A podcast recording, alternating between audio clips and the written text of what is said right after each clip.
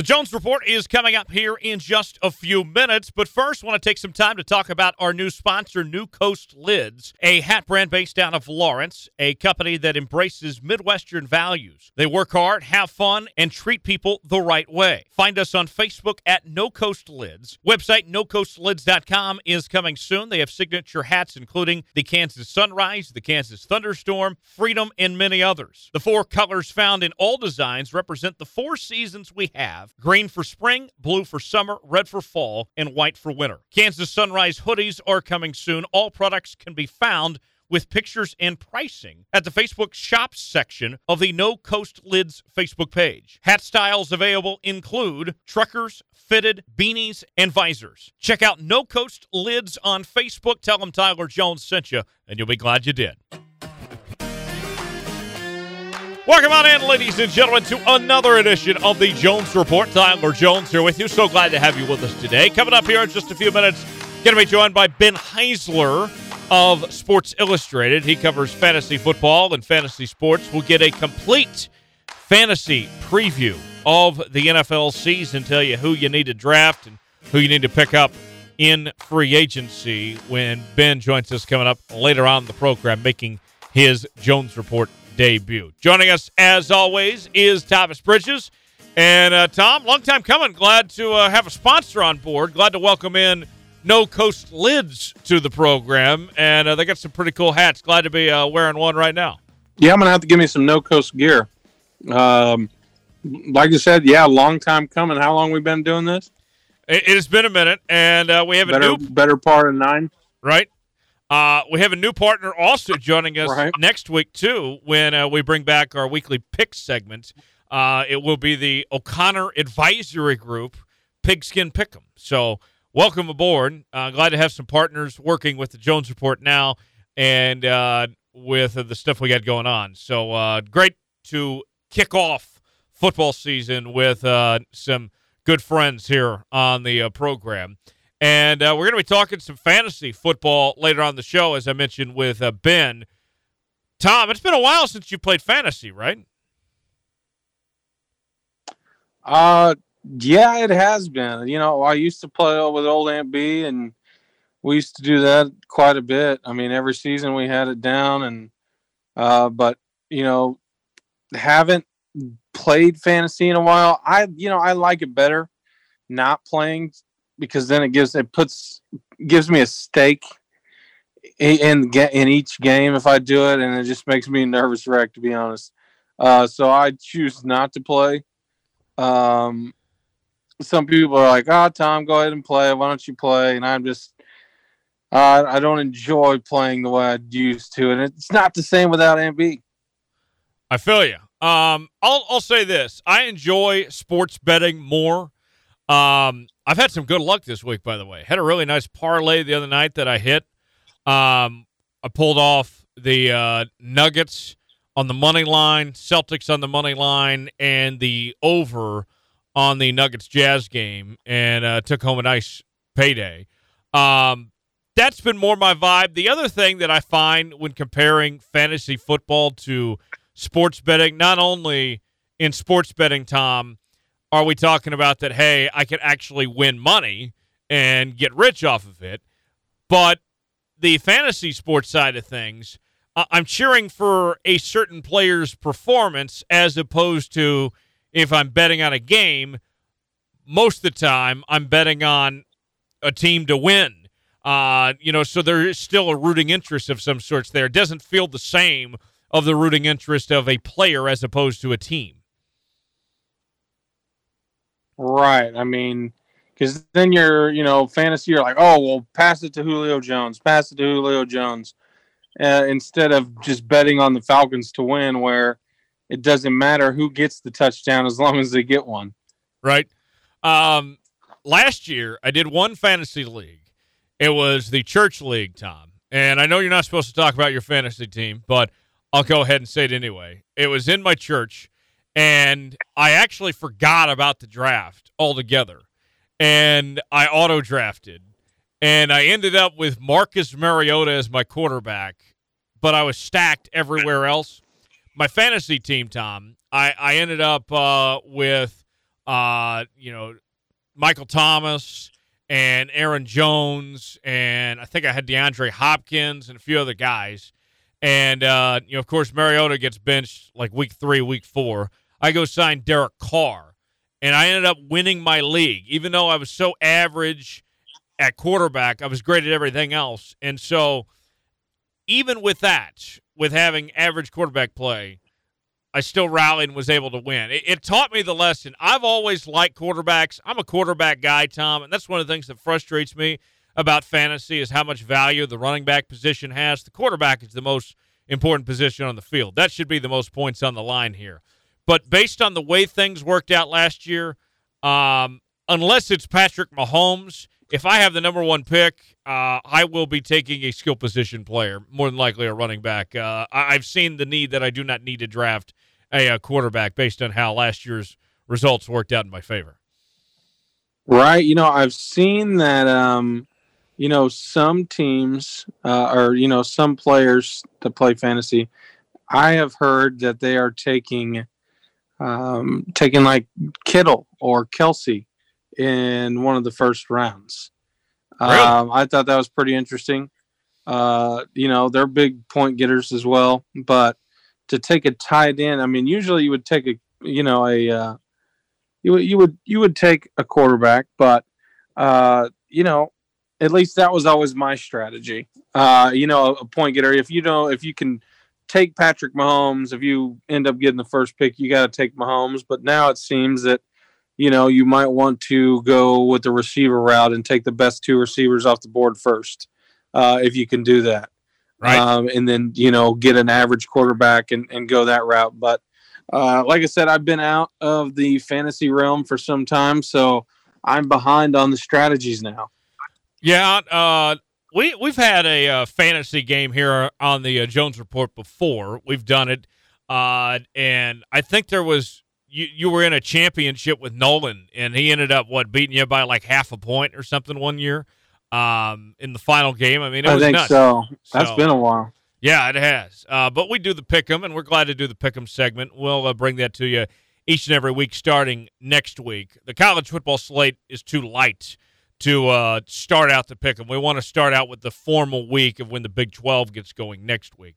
Uh, and then uh, we'll have that. What we'll do is with the pick 'em segment, we'll pick five NFL games and five college games each and every week, and uh, go from there and see how long college football goes and and uh, see where things play out. The other thing too, uh, on the the fantasy stuff, Tom, is that you know mm. last year with me being who I am winning the church league. I got zero credit for winning the church league. Everybody just like, oh, well, of course he won the league. Uh, and that was the first time in a while, in a couple years, I'd won a fantasy football league. So that didn't really pay out, play out to my favor. The other thing too is, um, you know, yes, it's a huge benefit in fantasy this year that you don't have the preseason where you have guys that could get injured in the preseason or Andrew Luck retires uh, right after you drafted him, like what happened to O.J. Simpson last year. Uh, uh, but COVID nineteen, it what what happens? You you want to talk about worst case scenario, Tom? Yeah, let's say that you stay healthy with your lineup or most of your guys all season long, and all of a sudden one of your best players gets COVID and he's out two weeks. Uh, Man, wouldn't that be a terrible way to lose a fantasy championship if uh, somebody goes down with COVID? Right, instead of an injury or the atypical just not playing uh, due to you know potentially you know already having the the playoff set.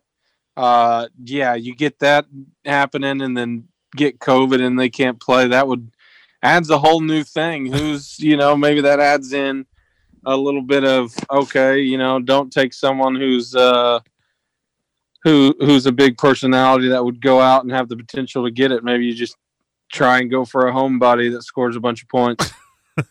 right. Um, I know that uh, Lisa Ann, uh, who is known for uh, some other things, um, she's a big fantasy football player, and uh, Lisa Ann in her research, Tom, she uh, in the research that she does, looks up like where these guys are traveling during the week, their hotel rooms, um, you know what they're eating, like every detail she Oh. can find on these guys She goes Before- to the she before she'll put them in their in her lineup. trying to see if the hotel room's close to her, huh? right? Yeah, uh, maybe so. yeah, that, I didn't know that. Yeah, I did not know that. I knew she was a big sports fan, but we need to find a way into Lisa that, uh, Ann's fantasy. seriously. We need to find a way into Lisa Ann's fantasy league. yeah, she she's in one of mine.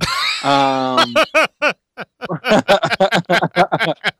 um, right. Uh, that would, I mean, what would you, if we had Lisa Ann on the show, what would you classify her as? Like a fantasy football analyst at this point, or would you classify her by her old profession, Um, well, you know the uh, or both?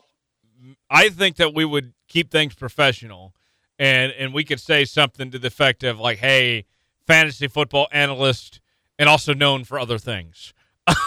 I mean, um, And, and uh, I mean, at this point, I feel like most people know who she is. right. If we had I mean, you Lisa, can't not know who she is. if we had Lisa Ann on the show, we wouldn't really have to say. People that know would know right away.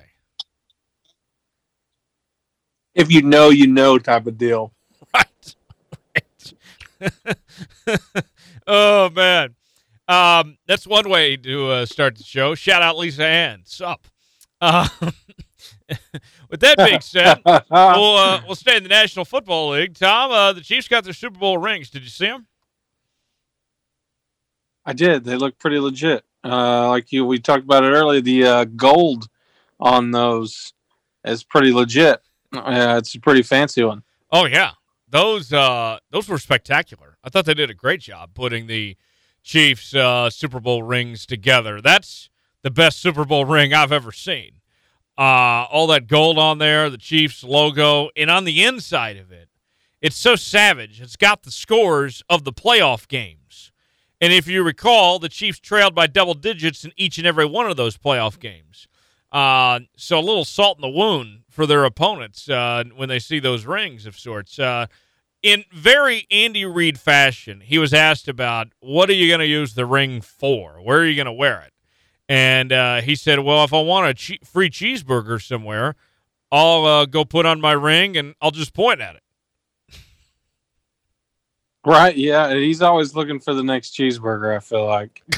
uh, what? I mean, where's the best cheeseburger in Kansas City?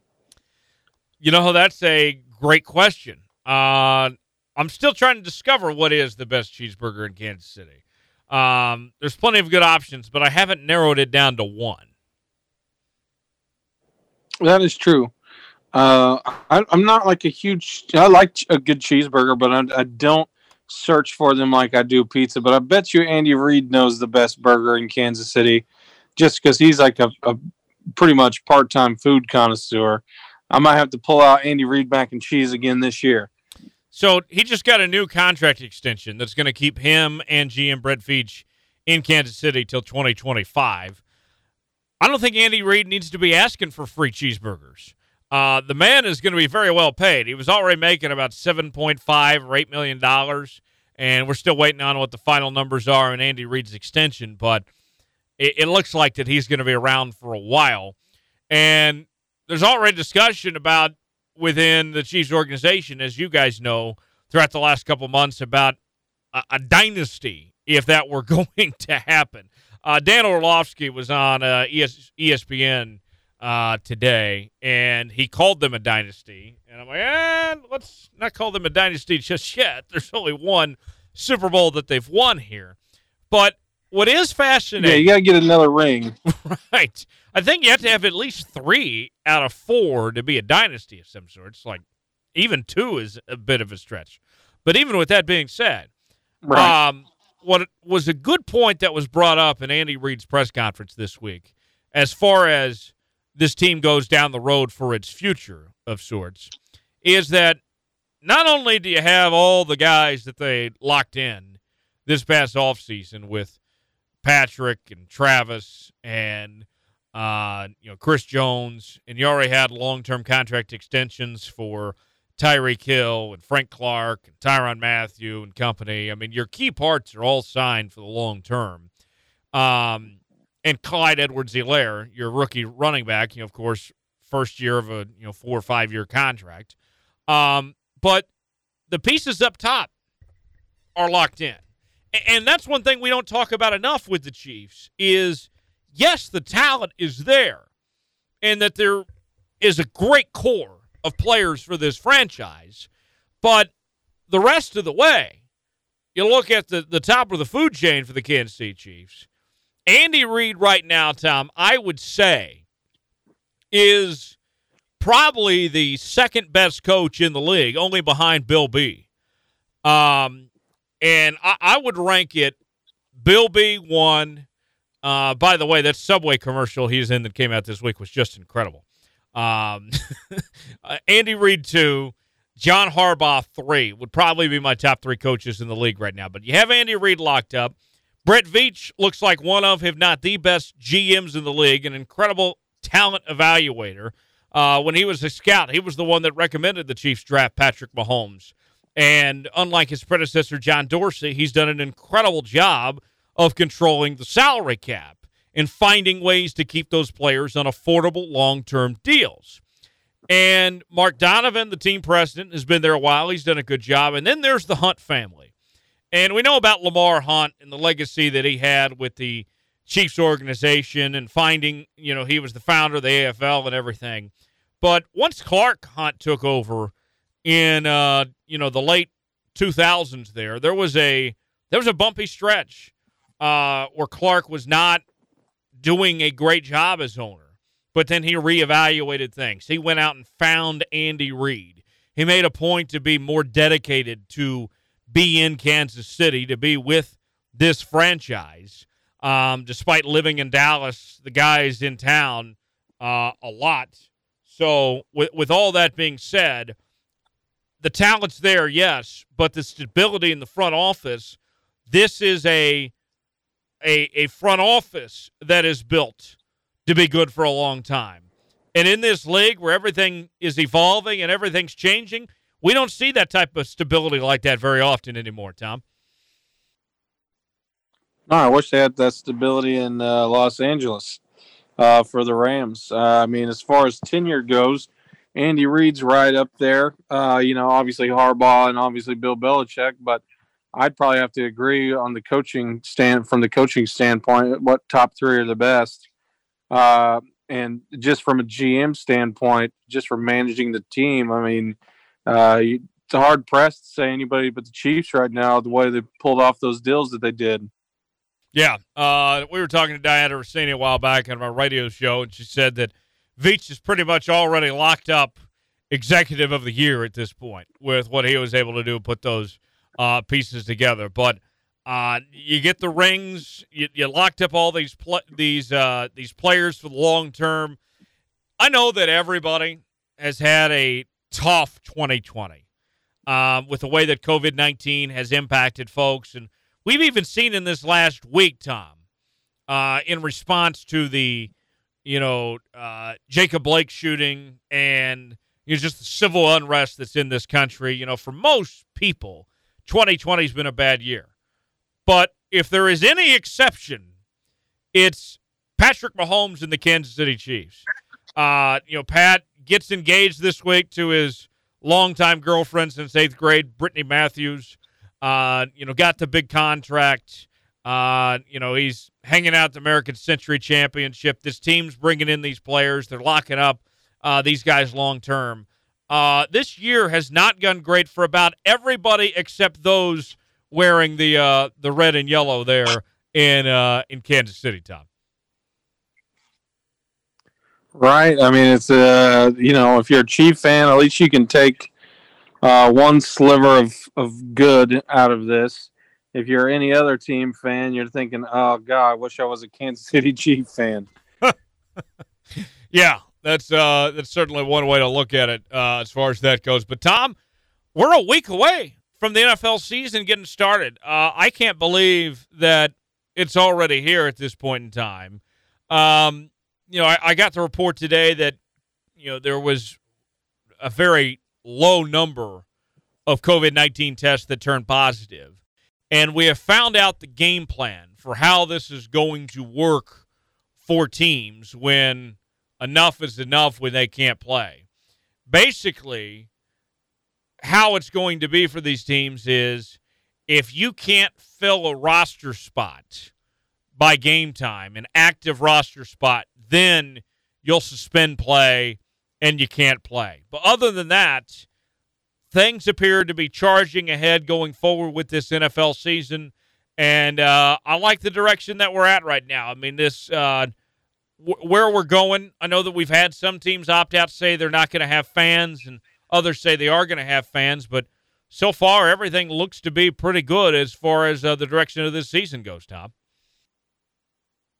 Yeah, it does. Uh, I mean, now if it gets down to where you know a breaks out and an outbreak of COVID nineteen, and you know we can't, God hope, you know, God help us if we can't, you know, get the teams right or, you know, fill a roster spot like you said, and it'll be a, a challenge that I'm sure some of these or most of these teams have kind of already pre-planned for this to happen.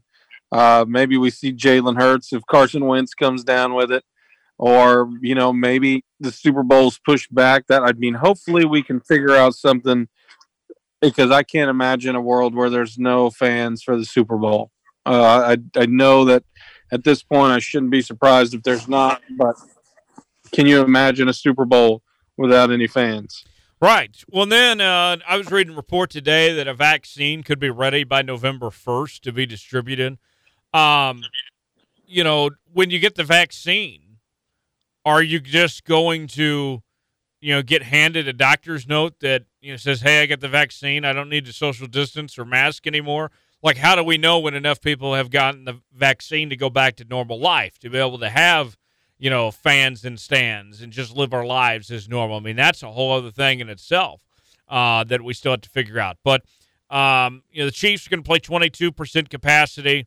The Bucs, who are hosting the Super Bowl, Tom, uh, no fans week one. Now they've said they'll evaluate things week to week, but that's big. If the site that's hosting the Super Bowl says no fans, that can't be a good sign for everybody else in the direction of this season of of where it's going uh, as far as that goes on that front. Also, news out of Tampa today: uh, Leonard Fournette is heading to the Buccaneers. First off, uh, the Jags just a couple years ago were very close to going to the Super Bowl and had all the pieces, it seemed.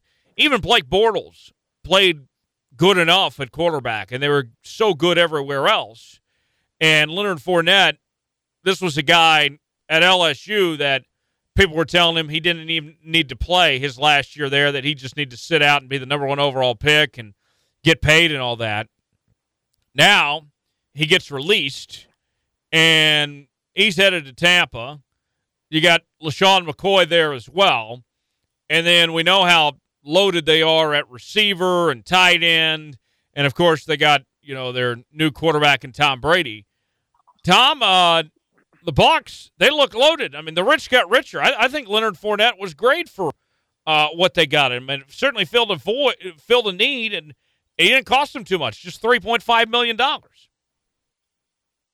Yeah, I think that's probably a good pickup for for the Bucs. I don't know if it swings them to better. I don't. I don't know. In my opinion, you know, we talk about this at least every two weeks on how I feel like the Bucs are going to miss the playoffs. I don't think Leonard Fournette gets the Bucs into the playoffs, but it is a good pickup for them. I know you'll say different. I'm going to keep my narrative that the Bucs still miss the playoffs, but uh, it is shaping up. Uh, you know, they're they're doing their best to swing change my mind uh, because Leonard Fournette, you know, he's not probably what he once was, and it hasn't been that long since he's been in the league, really. Um, but like you said, the Jags, he was great for the Jags, and uh, you know, probably had you know had some down years, not so hot. Like you, you know, started off pretty hot, but uh, now maybe this is the right situation to get him going again. Good, good pickup probably for both parties. Yeah. Um, the with this uh, Bucs team Leonard Fournette, I think, immediately becomes your starting running back. Uh, LeSean McCoy last year on that load management thing he was doing, I mean, was just a disaster for the Chiefs. Um, and now you bring in Fournette. This guy's still really young. He's still still got fresh legs. Um, they got a good offensive line there in Tampa Bay, and the the thing that they'll need to see out of him, though, I think that you didn't necessarily see out of Jacksonville, is that he's got to be more of a receiver.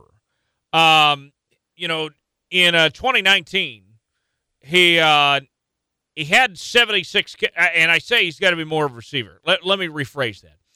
In, in 2019, he had actually 76 catches for 522 yards and three total touchdowns. But there has to be a way to get him even more involved. Um, to be in a situation where he doesn't necessarily have to have the ball in his hands to be effective. Uh, whether it's the screen game, whatever it may be. You know, he had a thousand yards rushing last year too. I mean, this guy's coming off a good year, um, but he's got to be willing to adapt the way Brady wants to use him. Here, here's something to think about. Um, what Tom Brady's so good at, I, I look at a couple years ago when the Pats beat the Patriots in the AFC Championship game. And Tom Brady, and he still had arm strength and still very accurate, playing at a high level that season. Still made the choice to realize that the Chiefs' defense was not able to stop the run and made the calls himself to go ahead and run the football with Sony Michel and some of the other guys there, and they just ran it down the Chiefs' throats and ended up winning that game and ultimately winning the Super Bowl. Leonard Fournette, this is going to be a whole different situation than what he saw in Jacksonville with the Jags. Um, he is going to be called upon. You know, in Jacksonville, it was such a mess.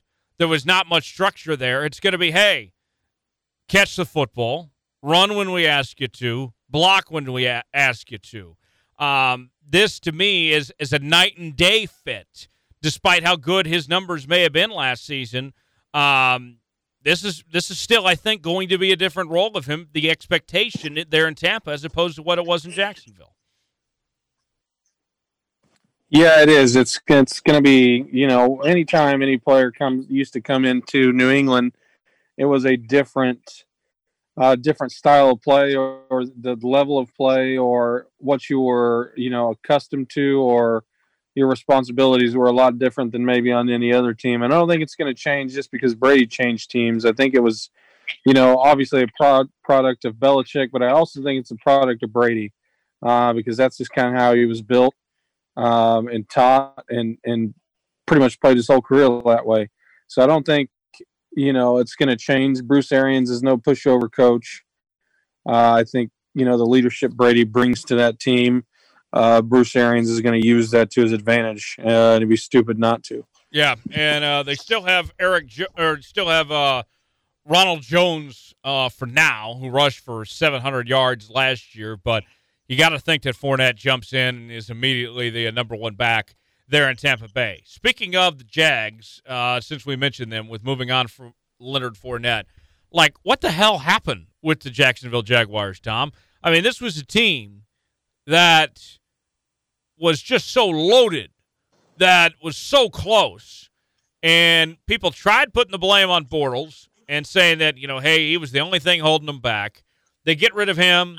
They go with Nick Foles or, you know, uh, Minshew, and it didn't elevate them much, if any at all, with those guys there.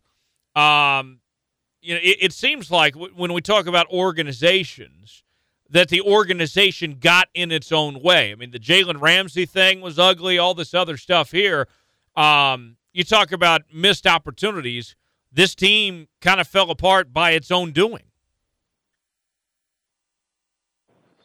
Yeah, it did. And, and you know, I don't know how much blame you put on Khan here, the owner, Shahid Khan.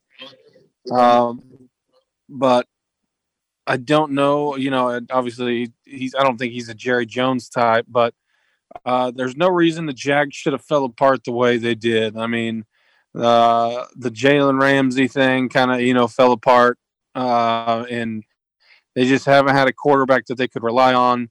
They did almost like you said, almost made the Super Bowl, had a great couple of seasons, and then just I, I just fell apart. It just you know I'm not not sure how you let something fall apart that quickly. It doesn't make any sense to me how that could happen, other than just poor management, because all the pieces were there. It seemed for uh, them to be competitive there for uh, a long time. The uh, Patriots uh, they cut ties with uh, Sanu just a year after they traded for him. Um, we've already seen what was it, seven, eight guys opt out of the season for New England. Uh, you know they they didn't spend a whole lot on bringing in Cam Newton and everything here.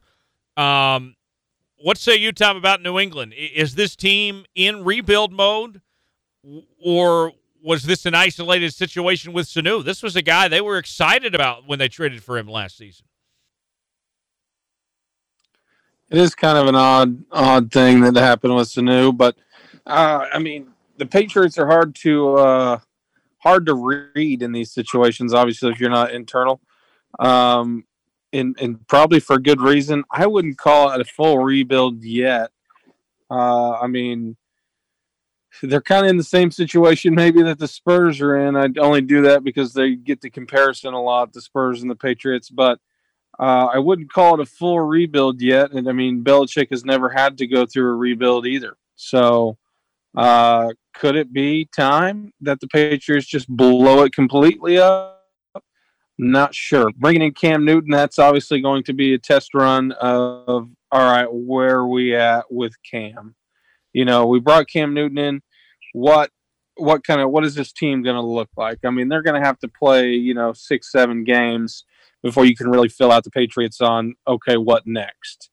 Right. Uh, at least in my opinion, they're going to have to to play to figure out where they're headed to next. And you know, if Cam doesn't work out, uh, then then maybe you blow it up and tank for tank for Lawrence, uh, tank for Trevor. Frank. I don't. I don't know. I don't know what the. Uh, I don't know what the tank. The tank line is. You know. Tank for Brock Purdy. Uh, you know. yeah, tank for Brock Purdy when hell freezes over, maybe. Uh, but uh, yeah, I don't know. Maybe I mean, do you tank for Trevor Lawrence starting out, knowing that he's coming into the draft? Uh, I mean, the Patriots don't have anything to prove or to lose, essentially. Um, maybe they do that. Maybe that's the route. Maybe Cam just to get him by until they can get you know a new quarterback in that they like, or uh, you know, it'll be interesting to see how Joe Burrow does in Cincinnati and what other teams may follow that route to just go ahead and see if they can pull off and get Trevor Lawrence out of the deal. Yeah, yeah, uh, for sure. Some other uh, NFL notes: uh, Alvin Kamara uh, little holdout situation going on there. Uh, and then I guess he returned to practice. Reports indicate that the Saints are willing to trade him. Kamara was injured for much of last year, and they were fine without him. Um, he's as good as any running back in the league. And I don't like giving running backs a second contract, Tom. I know this sounds crazy, but if the Saints want to move on and get value from him, personally, I, I would not blame them uh, considering the circumstance of that they were fine without him, that his health wasn't the best last year, that um, you know that he would demand a price tag for a running back that maybe you would not want to want to you know pay considerably. Uh, what say you as far as the Saints with this uh, Alvin Kamara situation? You know, if there is some controversy with him, uh, you're looking at. I mean, the Saints. I wouldn't say are too far off from a rebuild, but you know, with Drew Brees uh, potentially going and going to potentially retire at the end of this year, uh, you wonder where they're headed to next. And you know, Kamara is not one of those players that is going to transcend your team by himself. Uh, not to say he's not one of the best running backs in the league. Uh, you know, I would if I was a fan of any team that you know ended up trading for him, I can't say I wouldn't be happy about it uh, because he does affect the game. But if, like I said, if there's controversy and you can get, you might as well just get something for him now um, because the Saints are going to need some help potentially when Drew Brees retires, or they're going to have to find their next franchise quarterback Now, here relatively quick. with the Saints, I'll say this as far as their future goes. What separates them as opposed to the New England's situation is that the Saints don't have a whole lot of other holes.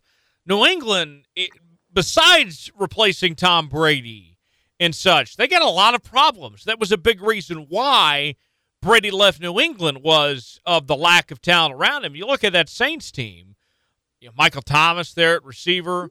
Uh, their defense looks better. I mean, they- got some dudes there in uh, New Orleans. Um, that's where I would say, as opposed to, you know, I would not.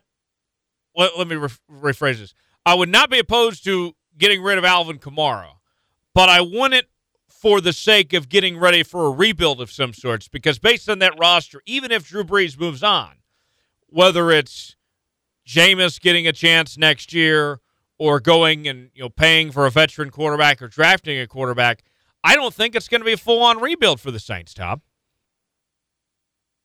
I wouldn't call it a full on rebuild either. Uh, you know, it's got to be in their mind though who is going to. Maybe I shouldn't have said rebuild necessarily because their defense. They have some players on on defense, and obviously Michael Thomas and, and other pieces on offense that are pretty solid. Uh, and and obviously Sean Payton has been great. Uh, you know, he's had his mishaps, but for the you know for the most part, Sean Payton's uh, he's been there for a while. We talked about coaches earlier. Uh, Sean Payton's got to be up there in my mind as well. Um, but you know they'll they'll find their guy, and I'm saying if Kamara, if there's any controversy, uh, you know, go ahead and and get what you can for him now, other than you know putting another year on his body. Uh, you know, like you said, you don't give running backs another contract necessarily. I had the Rams learn that the hard way.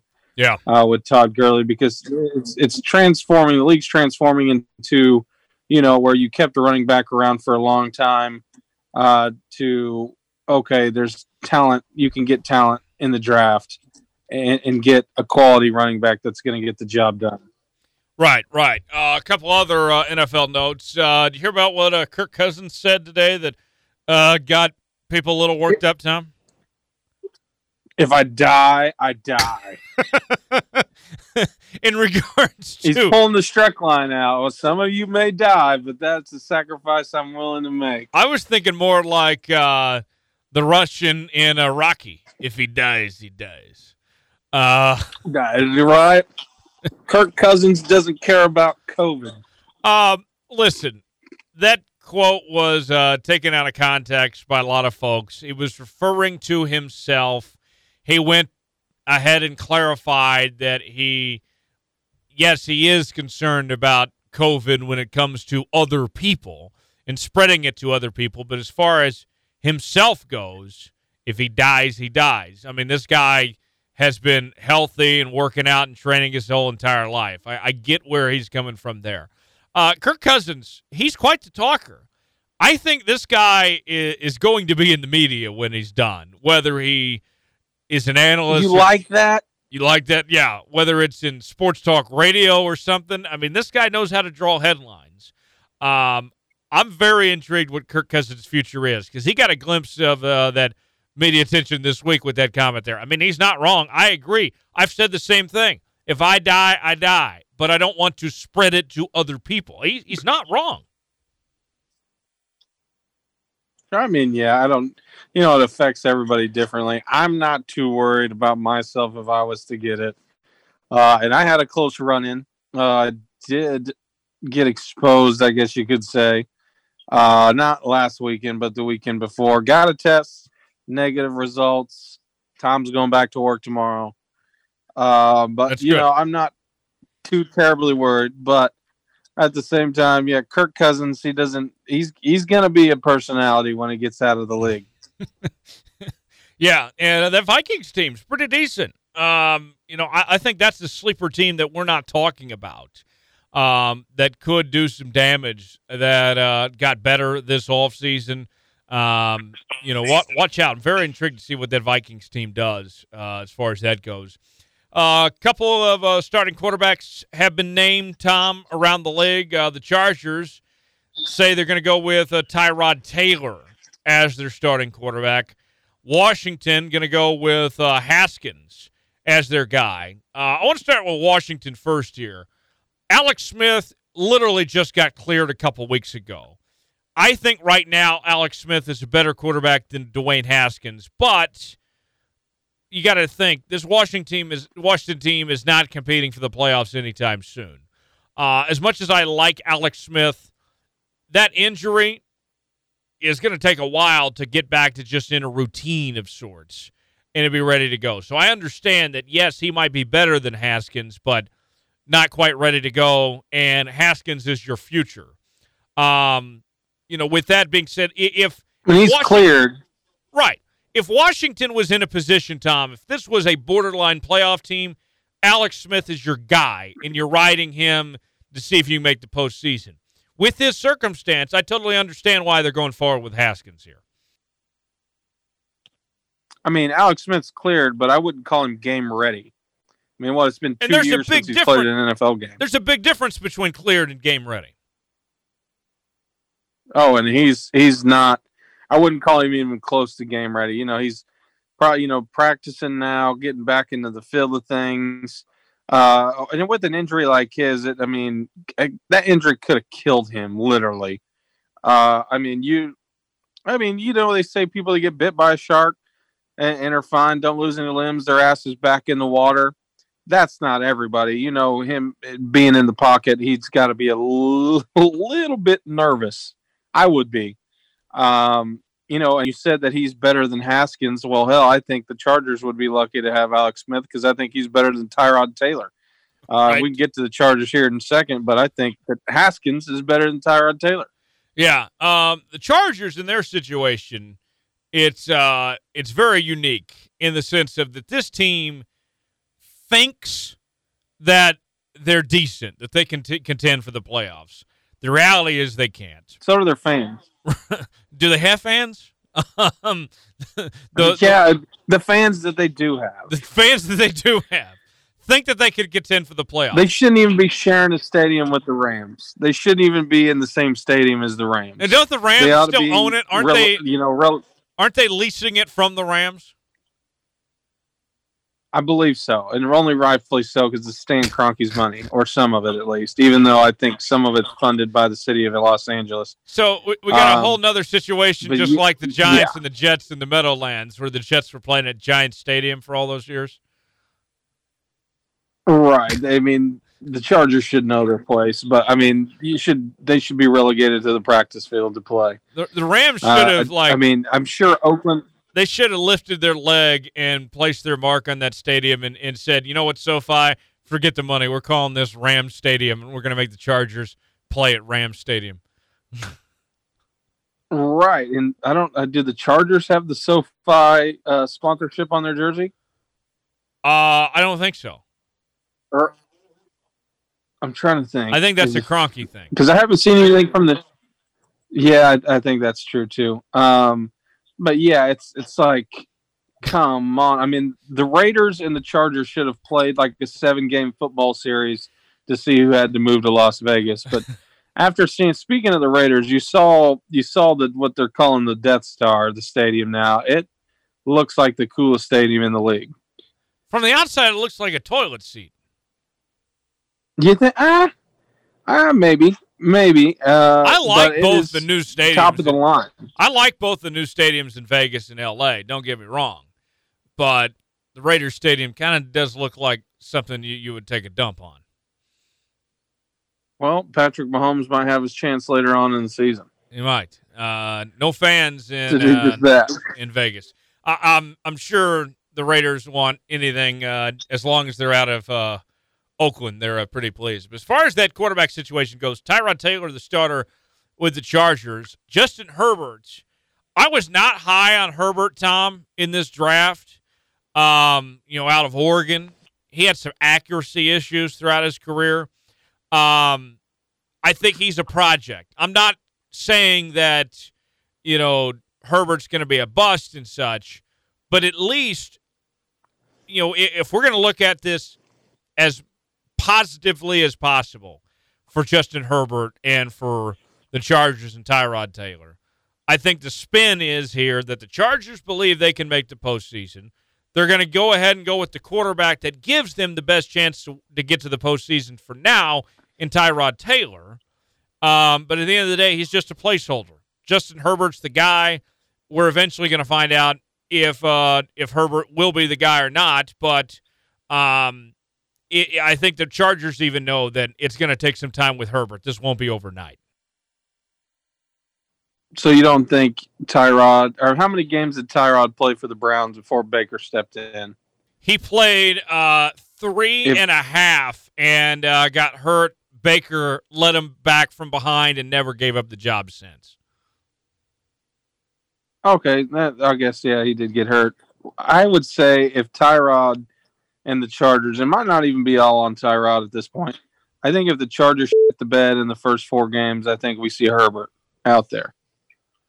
Yeah, I could see that. Um, I think if they drop the first four, I think we see Herbert just to give him a try and let you know see what he's capable of. I think maybe I'm saying it too prematurely, but maybe his ceiling is like what we see of Marcus Mariota right now. Obviously, easy comparison because both are from Oregon, but I can see that. What about you want to talk about quarterbacks? Miami. That's a very interesting situation too, in that you got Fitz Magic there, but you know Tua is your future. Tua's coming off that injury, and you still have Josh Rosen around for some reason. He's still hanging out there too. Um, that's very odd. I think Fitzmagic's going to be their opening day starter, but it's more so just waiting on Tua to be 100% healthy. I mean, everybody knows Tua's the future of that franchise. I don't think Fitzpatrick's a bad placeholder, but I, I think it's more so that they don't want to rush uh, Tua, and based on the team they're putting out next year, they're not going to be playing, making the playoffs. I, I totally get that uh, of why you would want to hold out Tua uh, in that sense there in Miami. Yeah, you want to make sure he's he's ready to go, and you know with that injury, you know potentially if he was to hurt it again, it might you know alter his career. Uh, so you want to make sure he's healthy, ready to go. There's you know for Miami, at the, you know it's kind of like it's kind of like some other franchises. It's just kind of like, well, you know, it's kind of like the Redskins. We, you know, you're not making the playoffs. It's not going to happen this year. So, you know, you have what you think is your future in the depth chart. Uh, at this point, I feel really bad for Josh Rosen. I mean, he's been passed around like a ball of crown. Uh, I mean, where's he going to be? You know, he's not obviously the greatest. Does he have a place in the league? Maybe. But at this point, it's just like, what what's going to happen? He has gotten the most. Him is he going to be one of those quarterbacks on call? He's gotten the most unfair shake of any top 10 quarterback I've ever seen. He was in an awful situation I mean, in Arizona when he did start. He had no offensive line and he played bad, but I don't blame him for that. In Miami, they didn't give give him a chance and, you know, started Fitzmagic all year last year, and now they draft Tua.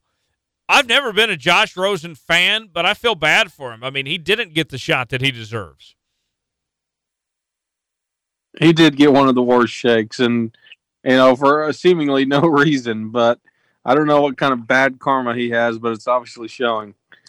Right, and and then the the, the way that people were talking about him too.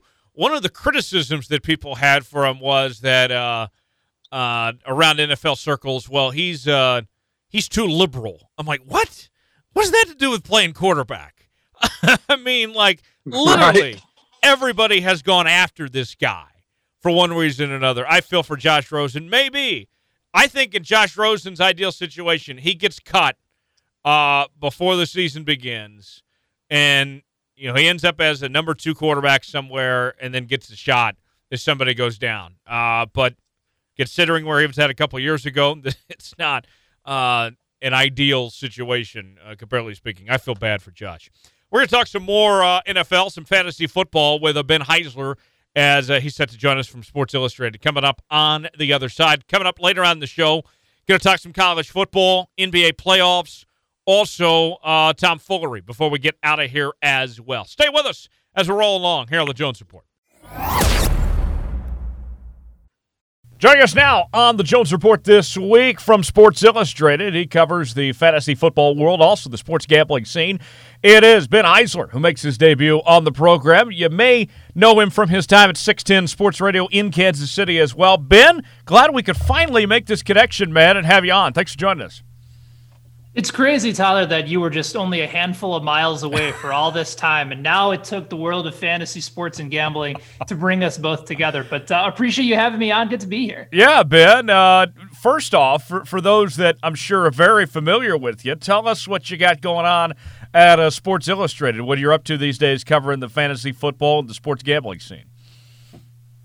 Yeah, so as, as you mentioned, my time at 610 Sports Radio, that was when I really started to dive into the fantasy space. I was hosting Fantasy Football Sundays. We really built that show up over you know the course of four years there, and then I sort of parlayed that job uh, into running the media operations side of a new startup daily fantasy company. And I was there with them for about maybe a year and a half or so. And unfortunately, we lost our funding. Um, and Sports Illustrated ended up coming along a handful of months later when I was out hustling, trying to sort of find what would be next in my career. But uh, we've really built a, a really cool platform. Uh, we just started a new subscription service called SI Fantasy Pro, uh, which encompasses both the gambling side as well as the daily fantasy side. And for those that are just in your more traditional season long fantasy football league that's uh, just looking for a little bit of advice, really good rankings and projections, uh, stardom, situm type tools, uh, that's over at SI Fantasy Plus. So if anybody's looking to make sure that they are prepared for their upcoming drafts, whether it be this week or beginning of next week, definitely head on over si.com slash fantasy or si.com slash gambling. All the information is there. We're constantly putting out probably upwards of maybe eight to 14 articles a day, plenty of videos to make it easy to digest. Uh, there's just so much content to consume, Tyler, that we try to make it as, as simple and as straightforward as possible because fantasy football should be fun and it shouldn't be oh, yeah. overwhelming and complex and, and, make you want to tear your hair out. So I got to ask you then, with uh, you working on both the fantasy side and the sports gambling side, with sports gambling being legalized in a decent number of states, how much has that changed or changed at all the fantasy football and fantasy sports landscape?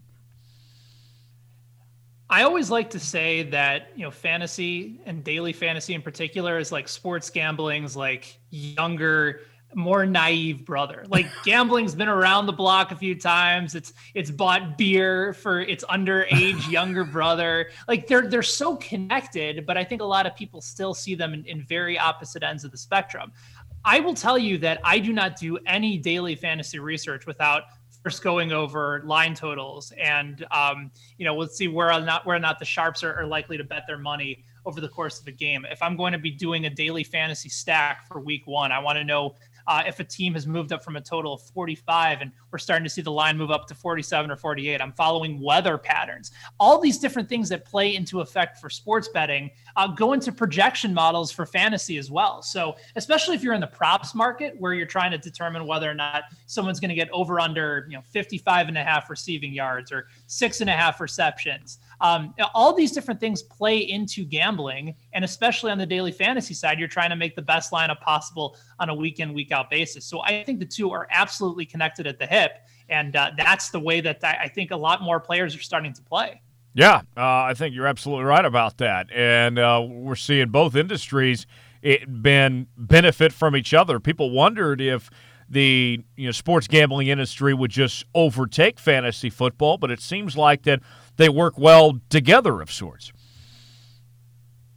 Yeah, I, I think you're spot on, and especially with you know companies like DraftKings and FanDuel opening up their own sports book, uh, you know a company like PointsBet who's based out in in Denver, Colorado, uh, really starting to partner up with a lot of different professional teams and organizations and trying to find new methodologies and more games for people that were on the fantasy side before. Try to find a sort of a new opportunity to really dive in together you know, they know that there's going to be uh, a substantial money making opportunity. I mean, DraftKings, uh, Tyler just signed Michael Jordan to their advisory board. He now has an equity stake in the company. Wow. So it's advantageous to these fantasy companies to be able to evolve over time. Understand that sports gambling is a little bit more of a straightforward process, but there's always going to be that market for the high stakes fantasy player or even the casual player that wants to put in a $20 lineup and have a chance to win a million dollars each week. Yeah, that's uh, fantastic. So, Let's uh, look at fantasy football for 2020. I, I got my own draft uh, coming up on Sunday, and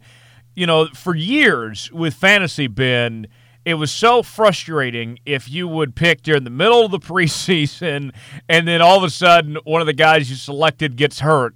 Now with the preseason not in the picture, I imagine that's the best thing that could have happened to a lot of fantasy players of not having those uh, those injuries pop up when your guys haven't even completed their uh, their uh, preseason just yet.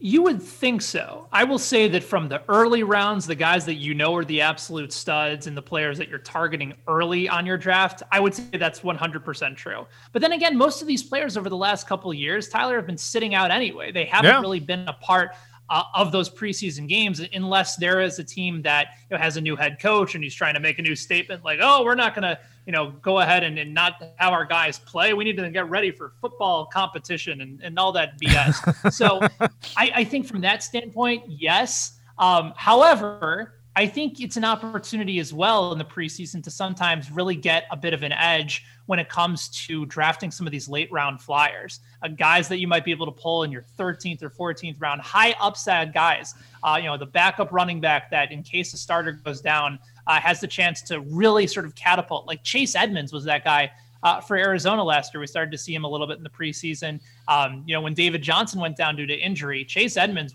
put up fantastic numbers.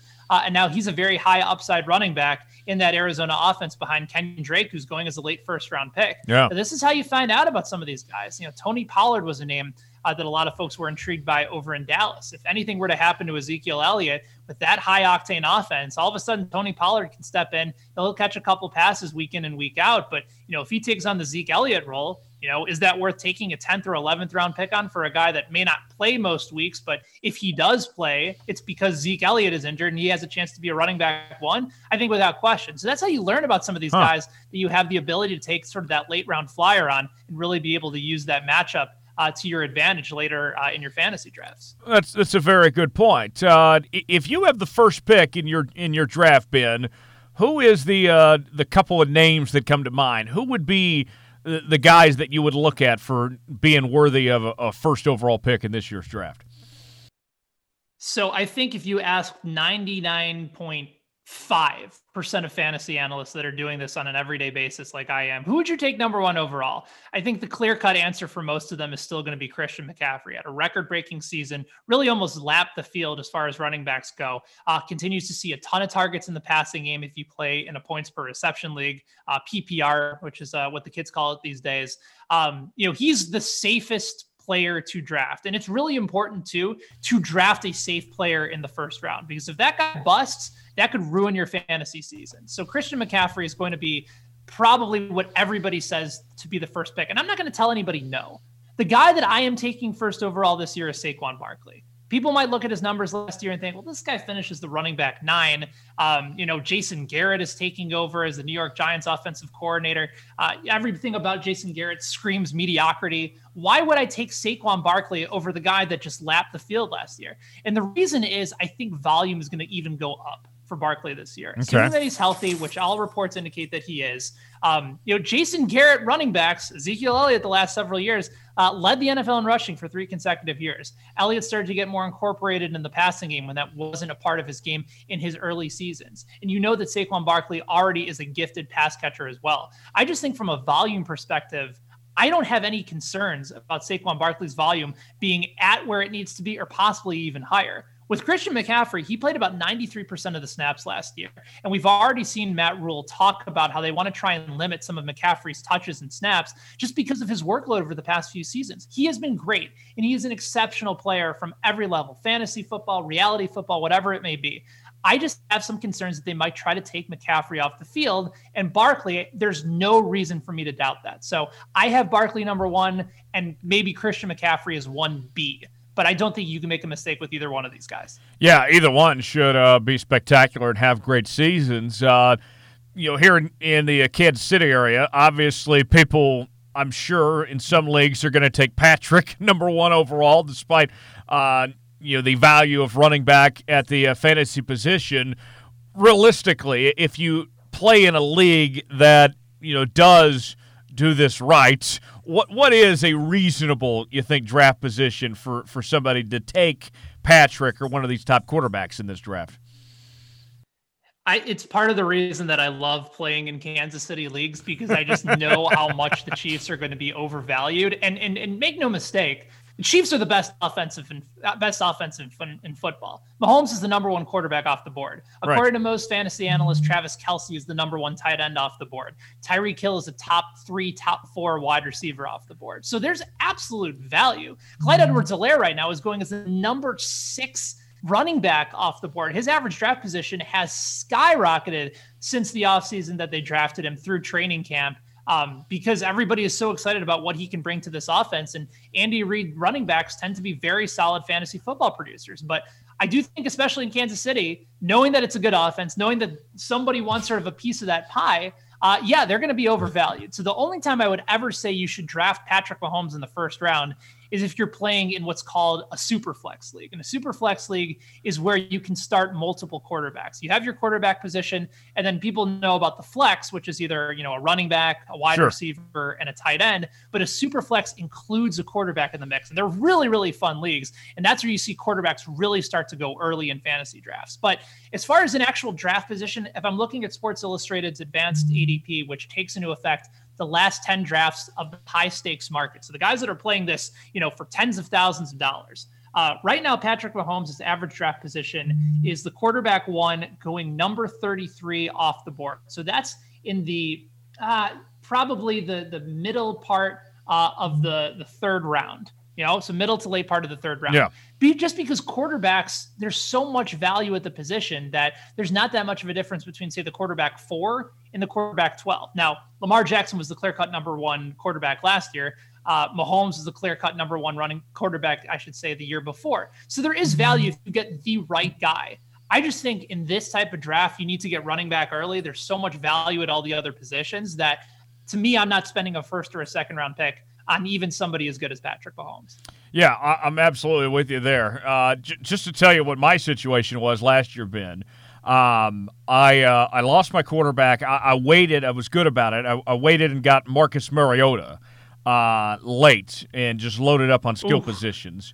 You know, obviously he got benched, so I, I pick up Derek Carr in free agency.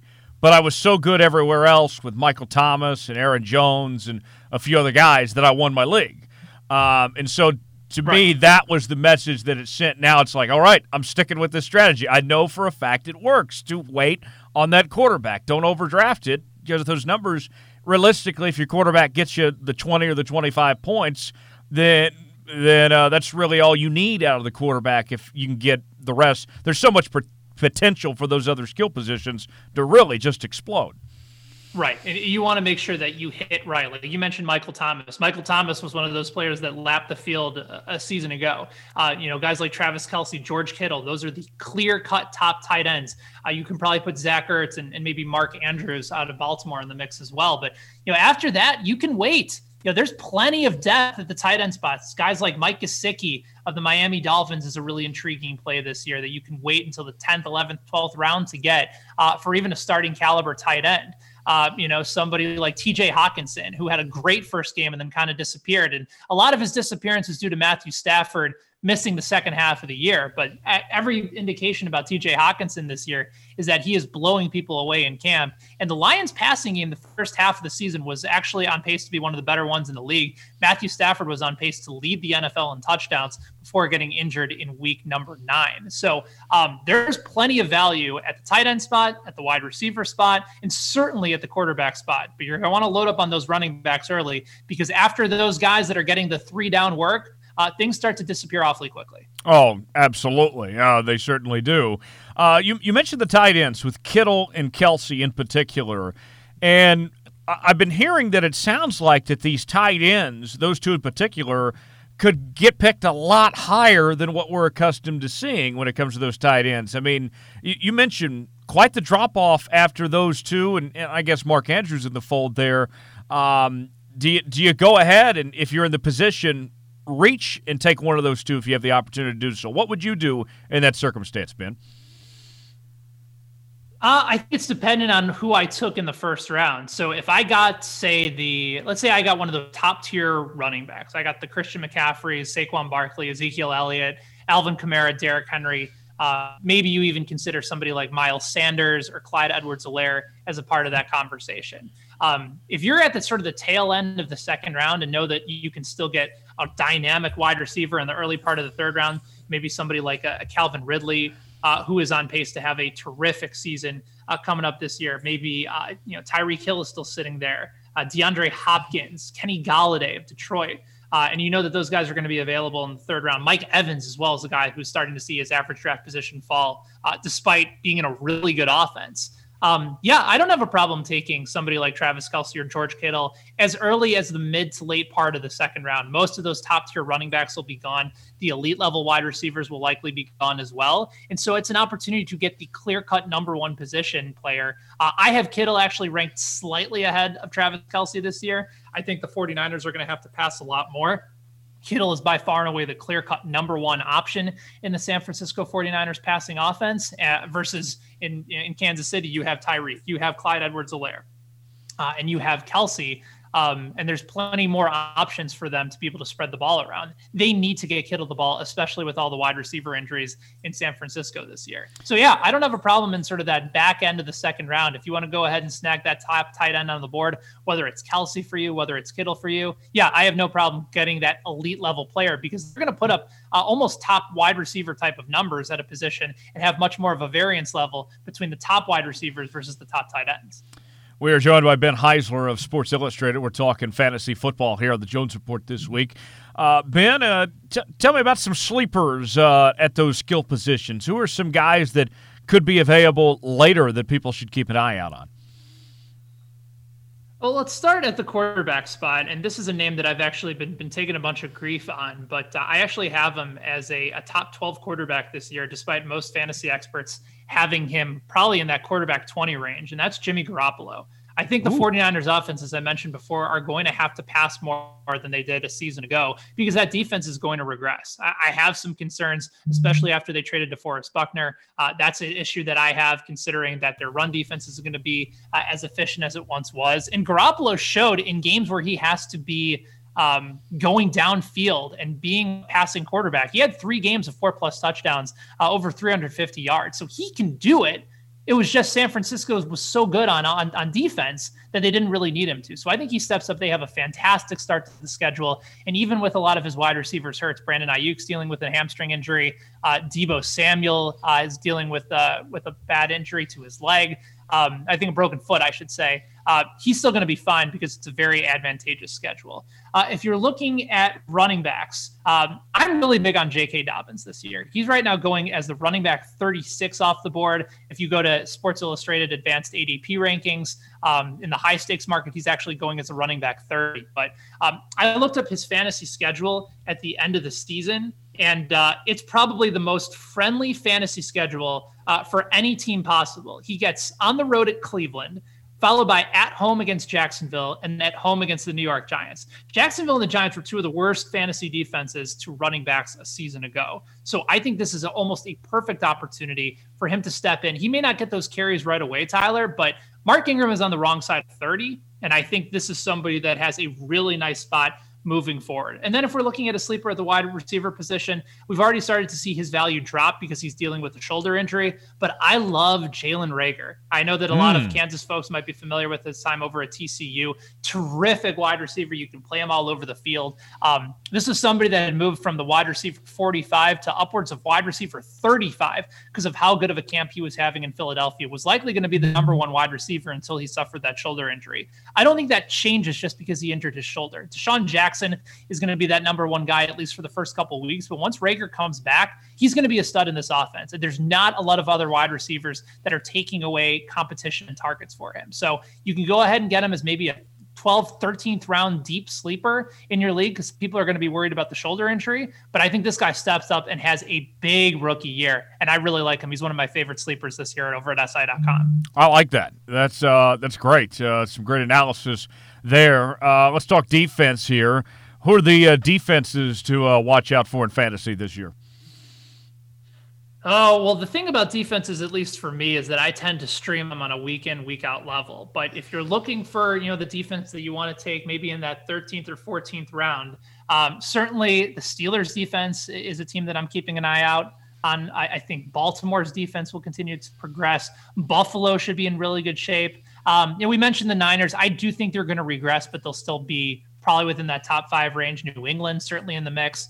Um, you know, the, the thing about the Chiefs defense is that they finished the season as a top five fantasy defense, uh, especially in the second half. They were taking the ball away more often, they were getting pressure on the quarterback.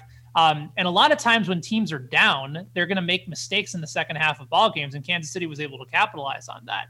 Um, my only issue is that I just think the offense is going to score so many points that the defense might sort of take their foot off the gas a little bit and they might give up some unnecessary touchdowns and some big plays that they normally wouldn't otherwise in a close game. So they're probably not on my radar, at least initially. Um, but I would probably say the Steelers. Uh, I think the Bears defense, by the way, has a chance to step back. Uh, they hit a big regression point a season ago. Uh, they signed Robert Quinn to help um, Akiem Hicks and um, uh, Khalil Mack get to the quarterback this year. So I think the Bears defense is going to force a few more turnovers this year. But I'd say Steelers, Patriots, um, and then the and then uh, the Buffalo Bills would probably be my top three defenses on the board.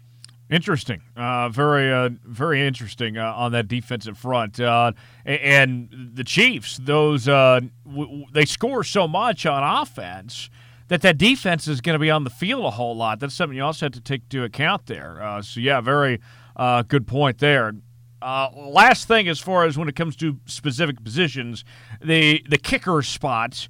Uh, what are you looking for as far as kickers? Who are some guys that y- you could pick up that that'll still be available late? Uh, you think that would be a good snag for somebody to get a couple points? I, the the thing that I always tell people about kickers, I tell people two things. The first is that you should get rid of kickers in your fantasy league. I have plenty of respect for kickers in the NFL, but I'd much rather use that spot uh, as a flex spot or an extra roster spot, especially with with COVID nineteen going on. You're gonna have players missing weeks, and you're gonna have more injury spots. Um, so why even worry about a kicker at this point? Um, if I had to go ahead and, and take a few guys that I like, Harrison Butker, Justin Tucker, the guys that have been really good over the last couple years. Uh, certainly, they're probably the, the two at the top of my list. Greg Zuerlein with the Dallas Cowboys. Basically, uh, the way to play it, Wil Lutz is another name with the, the New Orleans Saints. Go ahead and take a kicker on a really good offense because they're going to be in more positions to kick field goals and score and just add consistent points. If you're taking a decent kicker uh, on a bad team, you know, like like Josh Lambo is a good kicker. He's on Jacksonville. Yeah. The Jaguars probably aren't scoring that often. And, and, even when they do move the ball down the field, it'll be in the second half, and they're likely down in a lot of these games. So sure. go and target kickers on really good offenses, and you're probably going to end up being okay. Um, but if I were really telling you the truth, though, I would say just get rid of your kicker entirely. So that brings up an interesting point. Ben, your fantasy commissioner – how are you setting up your league? What is the best way to set up a league if you have the power to choose to do so? So I'm the commissioner of one league that is a super flex league, which is what we talked about earlier, where you have the opportunity um, to play two quarterbacks in the same starting lineup rather than having a traditional flex. You get that super flex. You can play a quarterback or a running back, wide receiver, or tight end. To me, I think it puts more of an emphasis on the quarterback in fantasy, which typically does not matter. It's like it's more it's more similar to the actual NFL, where the quarterback position is the most important position. Right. Versus in the NFL and fantasy, fantasy running back is the most important position, but in the NFL, you know, running backs are a dime a dozen, and you move guys out after two, three years, you run them into the ground, you move on. Right. So I think the super flex league allows for a better strategy uh, to be able to go ahead and try and get those quarterbacks early because it's more suited to what we typically would see out of football. So that's probably one of the biggest things that I like to do. And especially this year, and, and for those that, you know, are commissioners of their leagues and want to go to si.com, uh, Dr. Roto put out a great piece about how to COVID proof your league, whether it be with a draft strategy or setting up options within the course of your fantasy league to make sure that you're set in the event that there is a uh, coronavirus outbreak. Um, I would say add a few more roster spots to your league so that you can move guys around and be able to put some guys on injured reserve, knowing that if Christian McCaffrey ends up getting the coronavirus, that you don't have to drop Christian McCaffrey uh, because right. you don't have enough roster spots to be able to field a team. So add a few more injury designated spots. Know that there's going to be some guys that are going to miss out, and there's going to be a lot of late announcements as well. Sure. Because the coronavirus continues to change, and we're continuing to get more information about it. So open up a few more roster spots, be a little bit more creative about your roster construction, and get rid of kickers. I like that. I like that. I might have to do that with my league. Uh, now, everybody wonders how do you pull off a great trade? Do you find the idiot within your league or something? What's the key been to, to pulling off trades? Are you much of a trade guy in fantasy yourself? Yeah, I'm a big trade guy, and uh, unfortunately, that's hurt me in a couple leagues that I'm in because people tend to think that I have some sort of advantage over them. I, I, I really don't. We're, you know, all of us are getting the same information from a lot of these same sources. You know, especially with Twitter and social media, that stuff comes out fast, and people can get little updates on their phone. As far as the way that I like to trade, do trades, um, I think it's always important to look at the schedule try and figure out okay who are the guys that have really good fantasy playoff matches um, and maybe be able to target those guys especially if you're off to a good start if you're struggling you just need to win every game possible so maybe you find somebody that's gotten off to a rough start in their league you see that they are in need of a wide receiver versus you could probably use a little bit more running back depth and maybe J.K. Dobbins is sitting on their bench and he hasn't started yet because Mark Ingram is still healthy.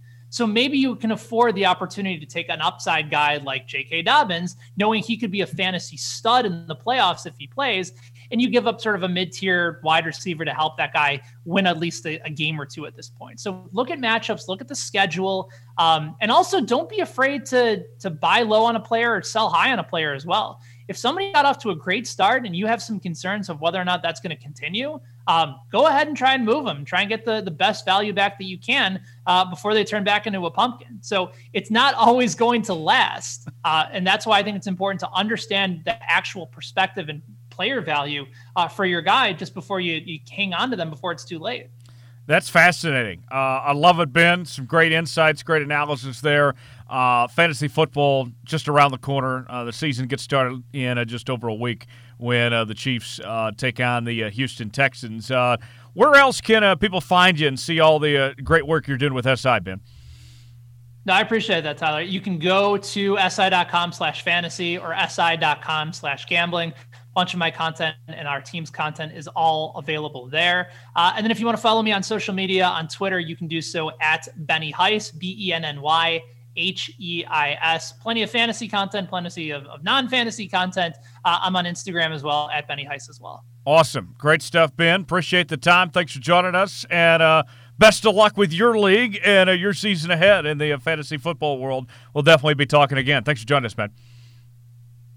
My pleasure, Tyler. Looking forward to uh, catching up again soon and finding out how you decided to ban kickers from your league because you took my advice. Hey, uh, I just if I can pull that off, I will uh, be glad to do so. No, no doubt about that. That interview with Ben Heisler was presented by our friends at No Coast Lids, a hat brand based out of Lawrence, Kansas, a company that embraces Midwestern values, hard work, having fun, and treating everyone the right way. Find them on Facebook at No Coast Lids.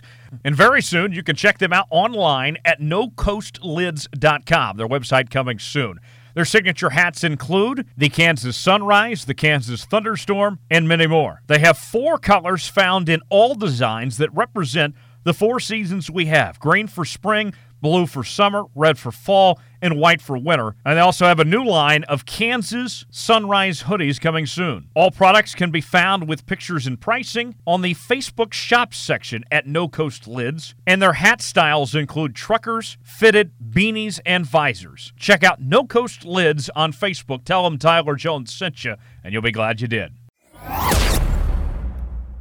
Big thanks to Ben Heisler for joining us here on the Jones Report today. Tyler Jones, Thomas Bridges back here with you now. Let's talk some college football. Tom, we're just over a week away from the Big 12 season starting. Uh, we get about nine games on the FBS slate this weekend, uh, something just to hold us over. Labor Day is going to be a lot of fun. Uh, you got BYU and Navy.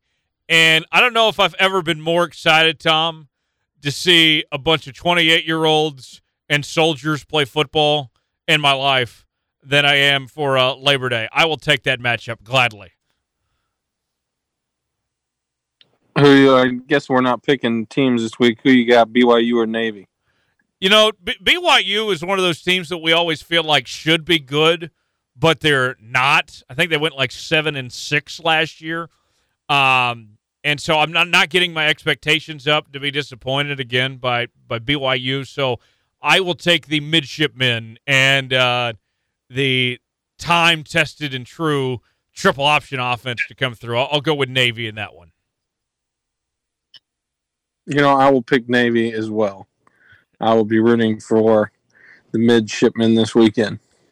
It's the American thing to do. Like you can't root against the service academy.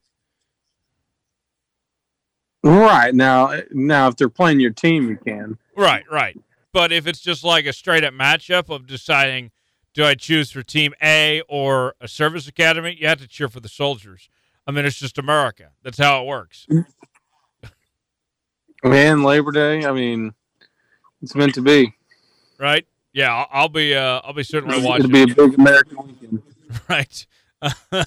yeah, uh, that'll be fun uh, when that gets going on on Monday night. But then we get into the Big 12 slate of games, and uh, we found out the start times for these uh, Big 12 games that will be going on next week. And a little reminder here for the uh, folks at home what the Big 12 is doing is it is a nine game conference slate. But before everybody does that, they'll play one non conference game, and it is a home game for everybody in the league. So here is what the games are. It's going to start out Friday, September 11th with SMU and TCU. That's a rivalry, uh, the DFW showdown. Uh, that game gets started at 8 o'clock on FS1. Then on Saturday at 6.30, you get K-State and Arkansas State on FS1.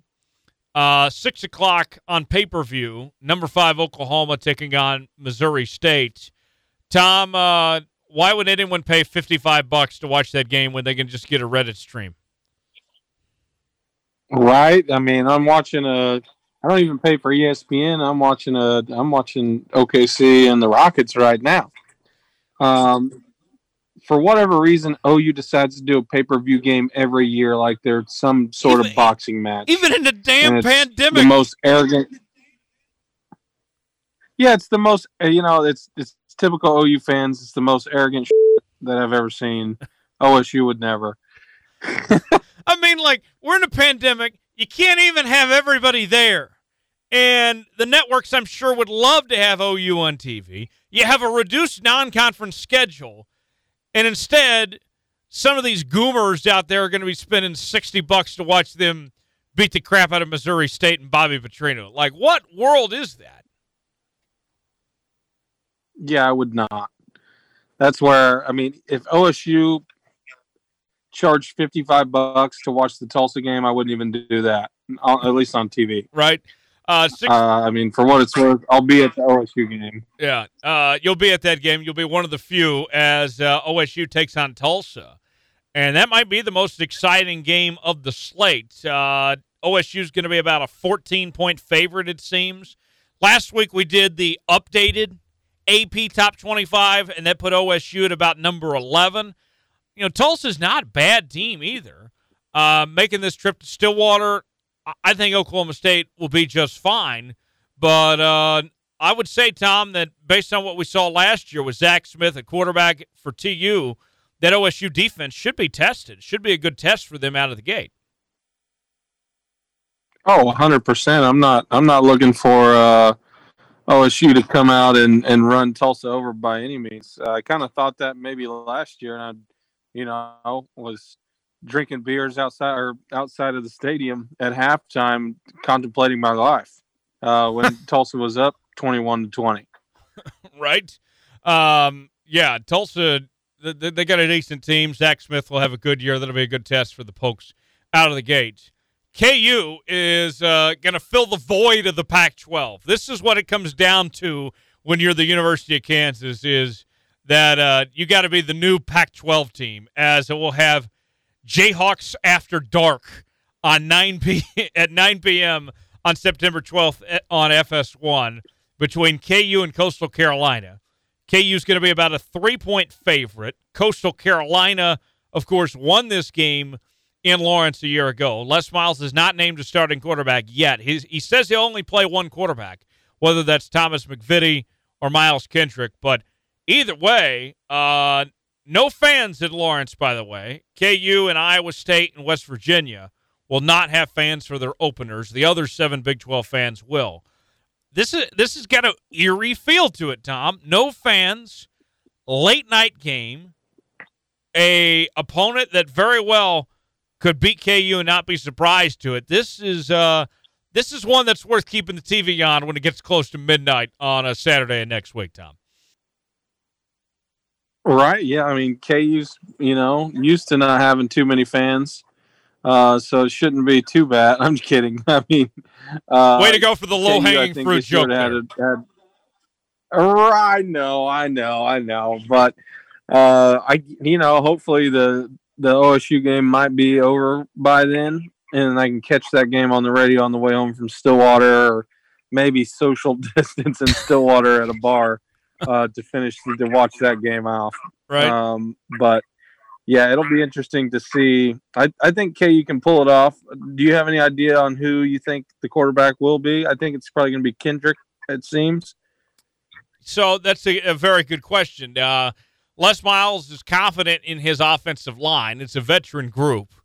Um, I think MacVittie's the more talented quarterback, but if you were looking for someone uh, to escape pressure and run, then uh, Kendrick would be your guy. I think MacVittie has the edge, but I don't think it's a significant one at all. I think that maybe even uh, there might be someone they like right now that very well could change to being the other guy by by next week. I think this is still an open competition. I'd lean towards MacVittie, but I don't say that confidently at all uh, as far as that goes.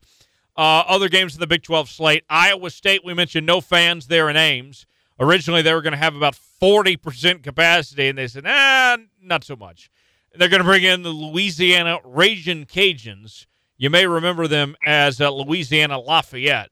Uh, Raging Cajuns, Tom, uh, Iowa State and Brock Purdy, they should have their way, but uh, that is uh, one of the best mascots, I think, in all of college football, the Raging Cajuns. Yeah, you don't want to mess with the Cajuns. You know, you might not understand what they say, but uh, I, I think you know they've seemed to getting a little bit better than previous years. I think OSU played them a few times years back, and it was not so hot of a matchup. Uh, they didn't really have things together then, but it, I think they might. I wouldn't say give them a run or have any chance at winning, but I think it'll be, probably be a decent test as well. Uh, Jones, a side note on tickets, we talk about no fans and some teams doing fans.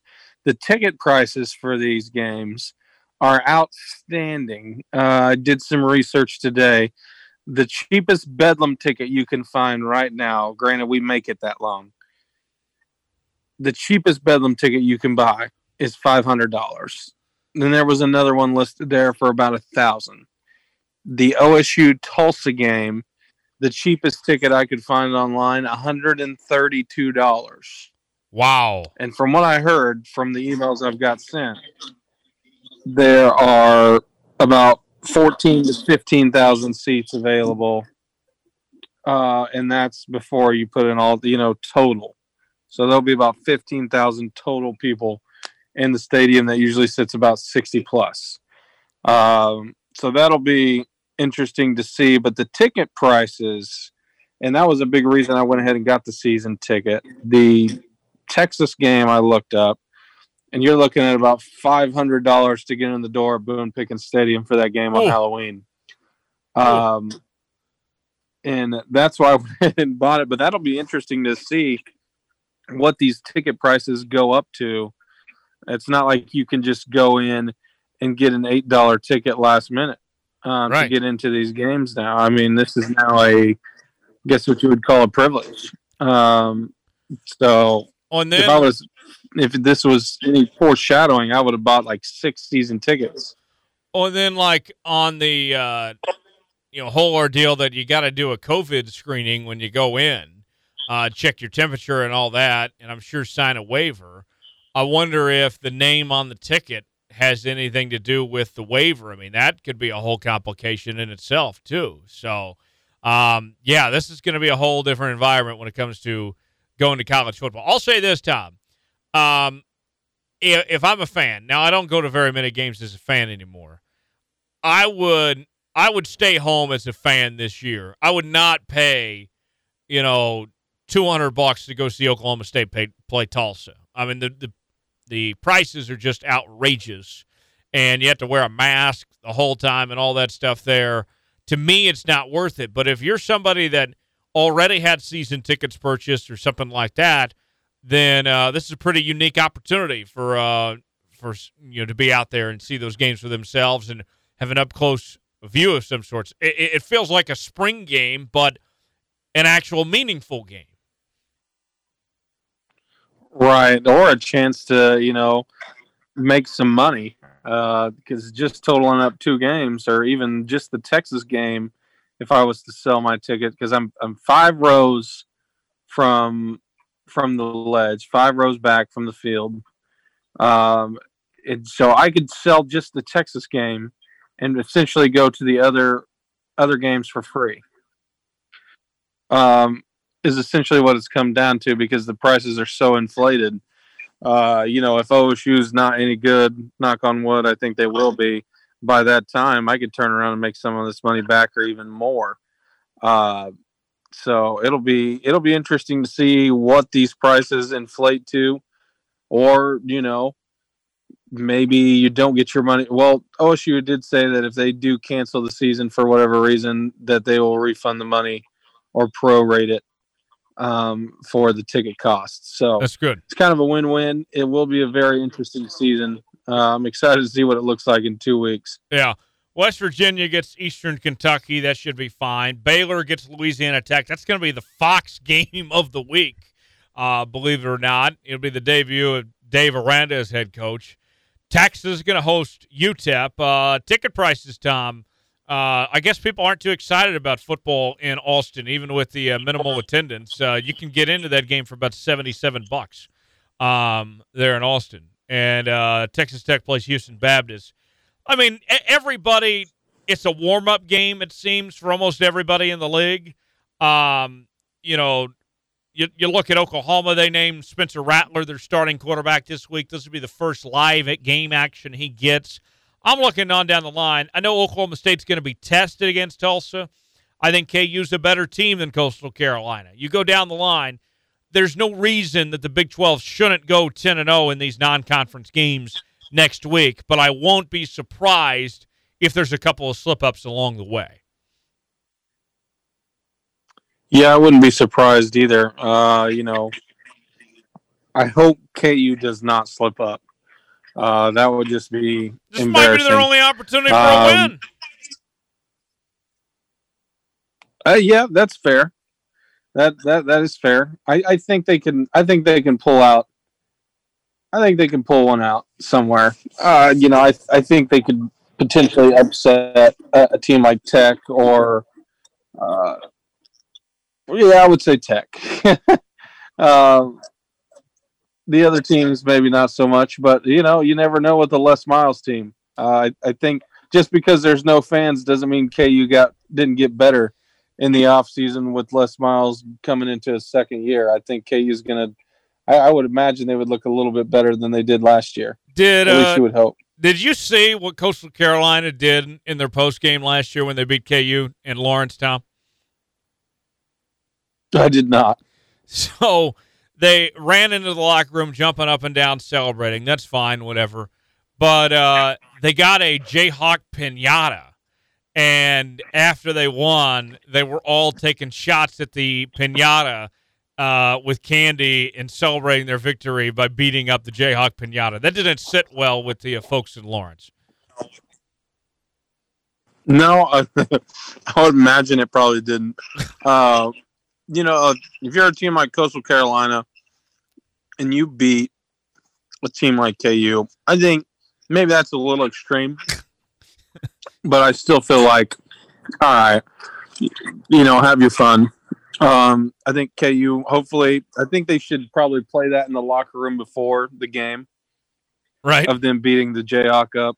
I think they, they just should, instead of studying film, just put that on repeat and uh, whatever seniors are back this year, uh, I, I, think they'll know. Right. Uh, you know, I that would use that as motivation. Les Miles seems to be the kind of guy that would do that. Right. I could very well see that uh, being the case uh, of them uh, looking back on that film of beating up the uh, pinata. Now, It was their first ever Power Five win, Coastal Carolinas. Uh, so you, you, get why they can be excited uh, as far as that goes. Real quick, uh, we mentioned Rattler getting named the starter at OU as we wrap up the Big 12 discussion here. You know, it was a quote unquote competition between him and Tanner Mordecai, but Mordecai got hurt and missed about 70 to 75% of camp there in Norman. But Rattler, former number one player in the country, I mean, one of the highest rated recruits in college football history. It was going to be a big shocker if he wasn't going to be named the starter here. You have an Oklahoma program that this is their fourth different quarterback in the last four years that they've had these uh, transfer quarterbacks. And the last OU quarterback that was homegrown was Trevor Knight, and that didn't go so well. Blake Bell wasn't so great, you know, before him. And, uh, you know, it, it, was what, up until, gosh, you, you got to go back to, you know, Landry Jones was the last homegrown OU quarterback that was decent. Um, you know, it's been a while. So this is, uh, this is going back in time a bit. I, I think Rattler can have a great year and he can be the real deal, but this is going to be different, I think, for OU fans that have seen their quarterbacks the last several years just step up and be great immediately. There's going to be a learning curve for Rattler that uh, it, it's going it's going to take some time for him to be the uh, great quarterback that a lot of people expect him to be. This isn't going to happen overnight. No, I don't think it's going to happen overnight either. And you know, you talk to some hardcore OU fans. You know, one that we all know, Jose uh, one of our friends of the show, um, just thinks that you know it's not going to be any different. This is Lincoln Riley's first uh, non-transfer quarterback, and it'll be you know it, would be foolish to think that he doesn't make any mistakes. And I, I think that maybe there will be some a small backlash for it, but I mean you have to you have to expect it. Uh, you know, OU's kind of lucked out in that category and has been spoiled here for the past couple of years. And so you know, when that happens, you think, well, maybe it's going to be a little bit different this year. Maybe, maybe I'm wrong. Maybe OU lucks out again and Rattler wins the Heisman, but I wouldn't put any money on that. Right. Uh, you got Rattler football after uh, Johnny football. You know, uh, who knows uh, as far as right. that goes. But uh, Tom, uh, we got Tom Foolery coming up here in just a bit, but I do want to take some time to talk about the uh, NBA. And uh, actually, as we're recording this, this Thunder Rockets game is finishing up, and this thing's exciting. Uh, hopefully, by the end of this segment, we'll know the outcome. So, in the meantime, we'll talk about the other games uh, in this series. First off, the Heat and the Bucks. Tom, the Bucks on paper look like the far superior, more talented team, but are somehow down 2-0 in this series. The Heat did very well and round one, I believe it was against Indiana. Where is this coming from from the Miami Heat? How are they playing this well to, to look like a team that could win the Eastern Conference right now? Where did this come from? Is it more about Miami, or is it what's wrong with uh, the Bucks? What say you? Which way is it, or is it a little bit of both? You know, I, you can't take away what Miami's been able to do in the first two games. Uh, so I think I would first have to say it has to do with Miami because they've been playing great. I mean, yeah, squeaked out the win tonight by two points. Uh, but I, I mean, nobody was expecting the, the, you know, maybe okay, okay, you get the first game. You know, the Magic got the first game against the Bucks, and then the Bucks turn around and beat them four one. Okay, now you see that they're playing Miami. Okay, Miami won the first one. You don't expect maybe the Bucks to go a four you know, a, a four-one type situation. Uh, but for Miami to get the first two games um, in the way that they did is pretty surprising. Uh, and you know, maybe it is. I, I don't want to say it's wrong, anything wrong with the Bucks, but you know, maybe maybe it is. Maybe I mean, Budenholzer can't be coaching experience. He's from the Spurs, so it's not like he lacks playoff experience and coaching experience in the playoffs. Um, so I would have to say probably has to do everything with how Miami's been playing. Uh, incredible. And I know that Spoelstra's got two rings from his days there with LeBron and D Wade and company.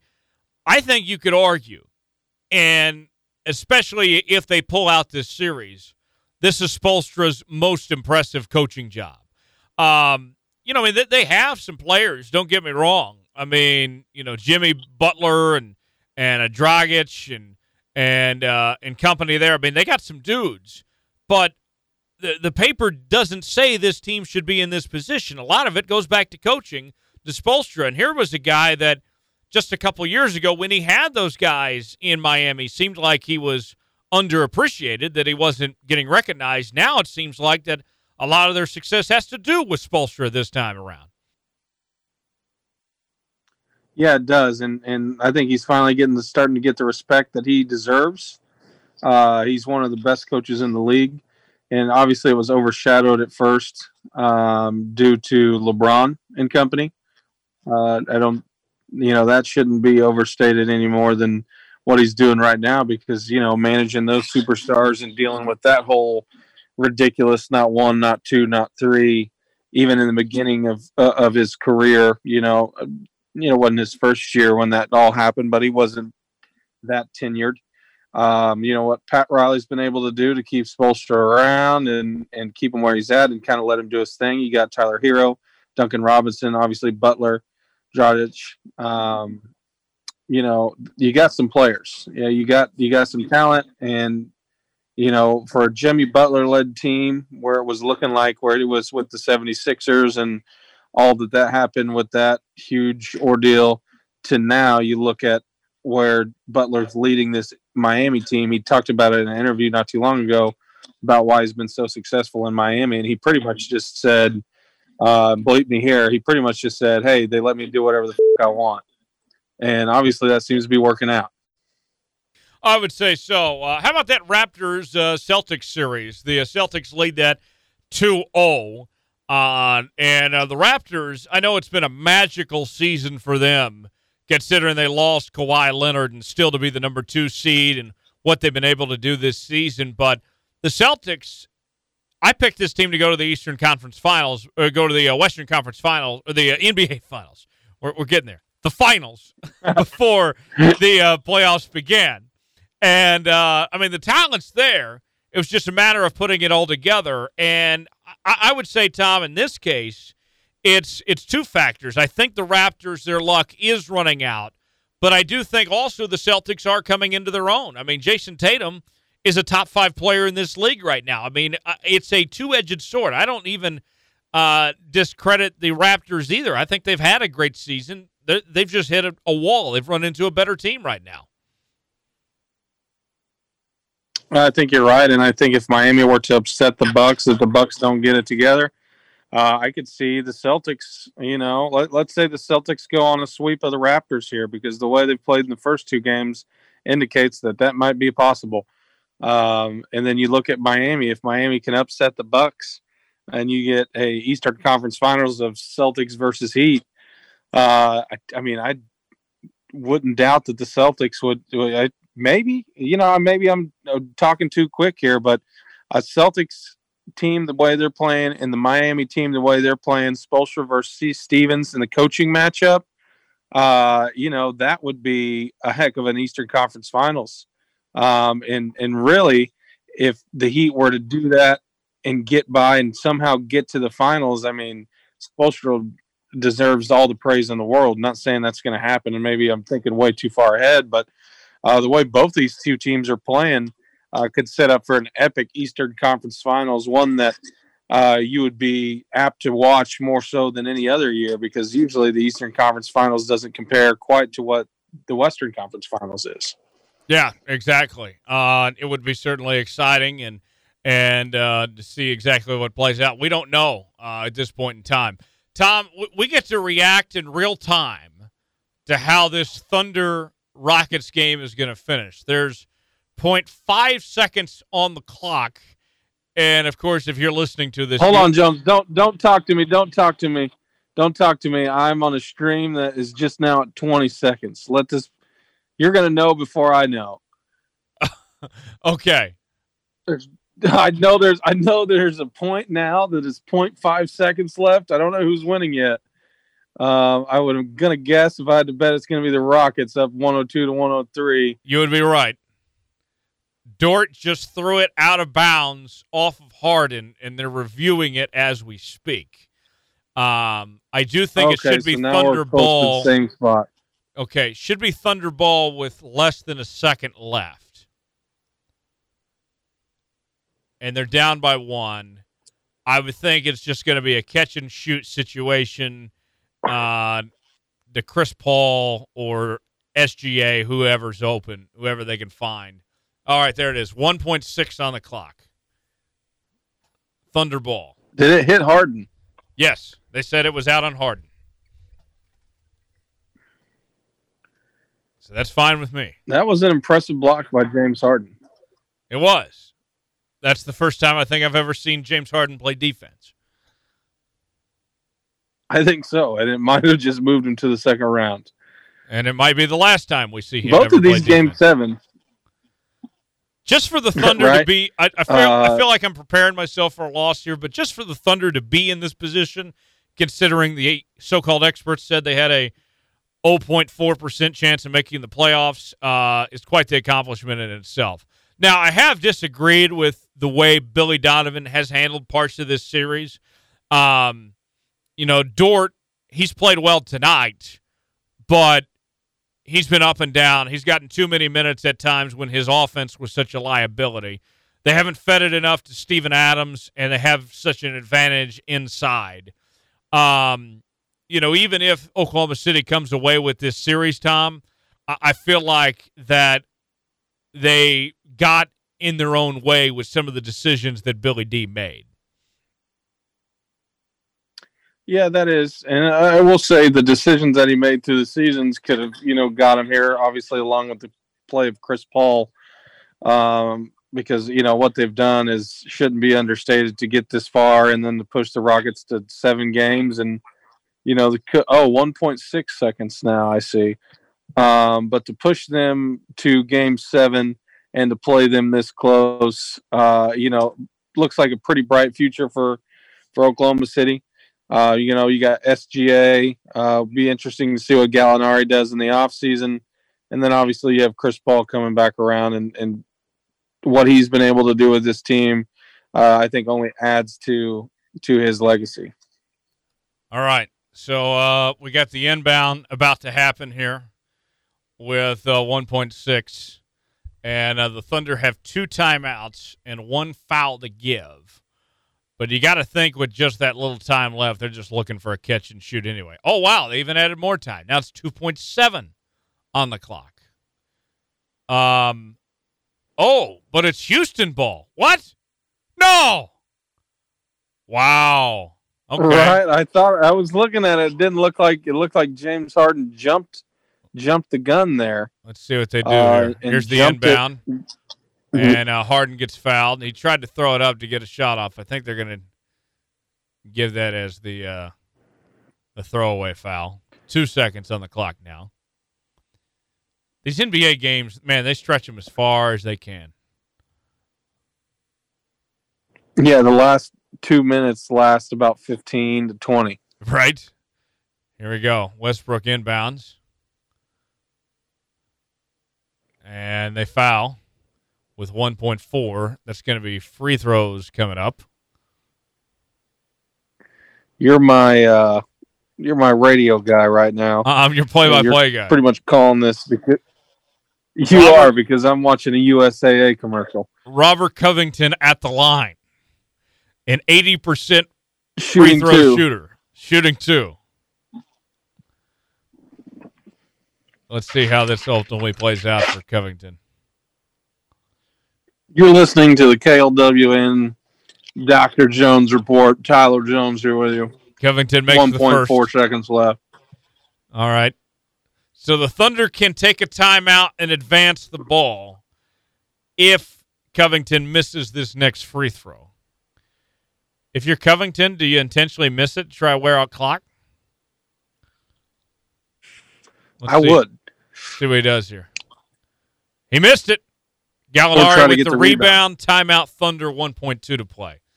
Um, let's check back at this in just a second. Let's finish up the rest of the NBA segment here. Uh, Nuggets Clippers. The uh, Nuggets had an incredible series there with the Jazz coming back from down 3 1. Um, I think the Nuggets have one of the brightest futures of anybody in the league, Tom. Um, what say you? The Clippers had a struggle of a series there with Dallas. Do you think Denver can give uh, the Clippers a run for their money? It'll be interesting to see uh, how Jamal Murray does in that series. I, I wonder what the matchups are going to be if you know Kawhi or you know Paul George will be placed on Jamal Murray. I imagine one of the two will be. Uh, I don't think we're seeing another 50 piece from Jamal Murray in this Clippers series. I do think it'll be a good showing. But with Kawhi and Paul George on that team, uh, you know, I, I, I mean, the best defender on the Nuggets, or I'm sorry, the best defender on the Jazz obviously is Rudy Gobert, but that's not going to, you know, not going to, you know, that's for paint protection. But um, perimeter defense is going to make, I think, the Nuggets one dimensional. And, you know, what better way, I guess, than to uh, put the hands in the ball of Jokic the same way that the Thunder should be doing with Steven Adams. Um, but with that being said, I don't see in a way that the Nuggets beat the Clippers by any means. I don't either. But Here's I will the say inbound. they do have a bright future. Here's the inbound play, 1.1 to go. They do have. And uh, SGA see. couldn't find anybody. Timeout Thunder. All right, go ahead and continue. Um, you know the Nuggets. I think they do have a bright future. They have all the pieces there. They, uh, you know, Porter Jr. is playing amazing. Uh, so far, so good on that. As far as you know, the injury that happened, them taking a chance on him later in the first round, but um, I don't. I'm not a believer in Mike Malone. Just not. Uh, you know, two first rounds in a row, going to Game Seven, barely pulling them out both times. Uh, obviously, once against my Spurs, and then last night, I think it was either Torrey Craig or it was O'Neale that had the shot that rimmed out that would have sent the Jazz into the second round. Um, now to come back down one from one three to to win that series, that is some uh, some toughness and some grit. But not a believer in Mike Malone. I like what Denver has.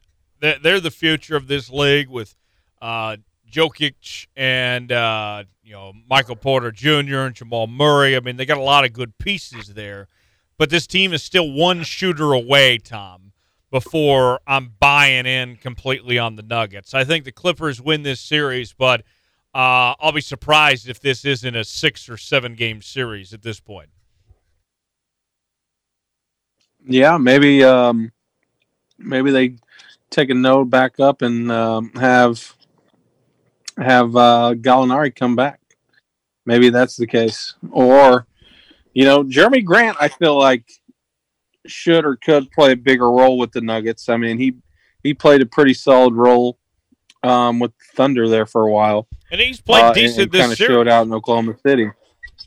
So, yeah, yeah, he wasn't bad. I feel like he could be better, maybe, but yeah, I agree. They they need another shooter. They need another knockdown three point shooter for sure to space the floor a little bit for Jokic. And you know, Jokic can shoot threes too, but you know, uh, he's kind of a the Popovich, I think it was, called him, you know, the the second coming of Larry Bird. Okay, so I wonder Gallinari, if we see a tomato that looks like Jokic. Right, wouldn't that be great? Gallinari is at the free throw line with 1.1 on the clock, down two. Let's see what Gallinari does here. First free throw attempt is up. No good. Damn it. Oh, Gallo. you had one job. Wow. So now he's going to have to miss the second. Let's see. So now it's an inbound play. I guess it was a technical of some sorts. We have the sound off, so we can't quite explain um, everything. And uh, now there's must have been a timeout called by the Thunder. Um, the Clippers, the uh, the Clippers. This team has had a a rocky season. I don't think they've quite met expectations. Even in that series against Dallas, it was like, what in the world is going on with the Clippers? Uh, you know, we, we saw them later on in that series kind of kick it in gear. You know, playoff P was a laughing stock there at the beginning. Um, you know, you heard Charles Barkley say, you know, him calling himself playoff P is like calling me championship Chuck.